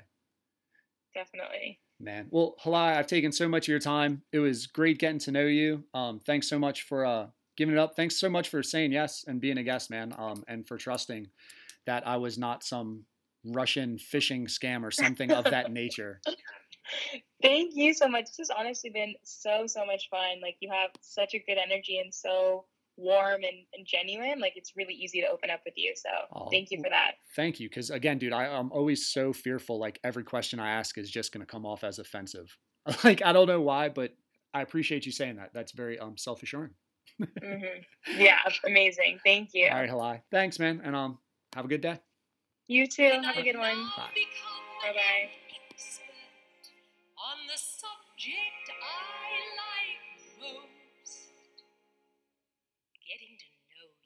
Thanks to Halai for coming on the pod and sharing her stories and views. Love it. I just love it when youngins follow their passion, especially when it involves helping others and they um just enjoy what they're doing. Um, it's a big deal.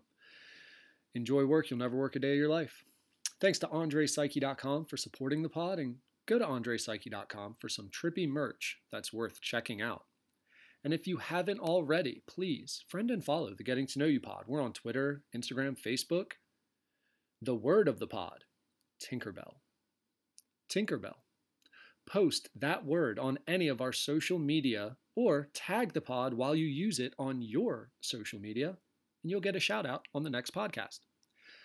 Don't forget, subscribe, rate, review the Getting to Know You pod. We're on Apple, Spotify, iHeart, or whatever podcast platform you push play on. And finally, if you or someone you know would like to become a sponsor of the Getting to Know You pod, we would love to partner with you. We have a wide ranging global audience that would like to get to know more about your brand or business. All you've got to do is message us. Vaya con Dios.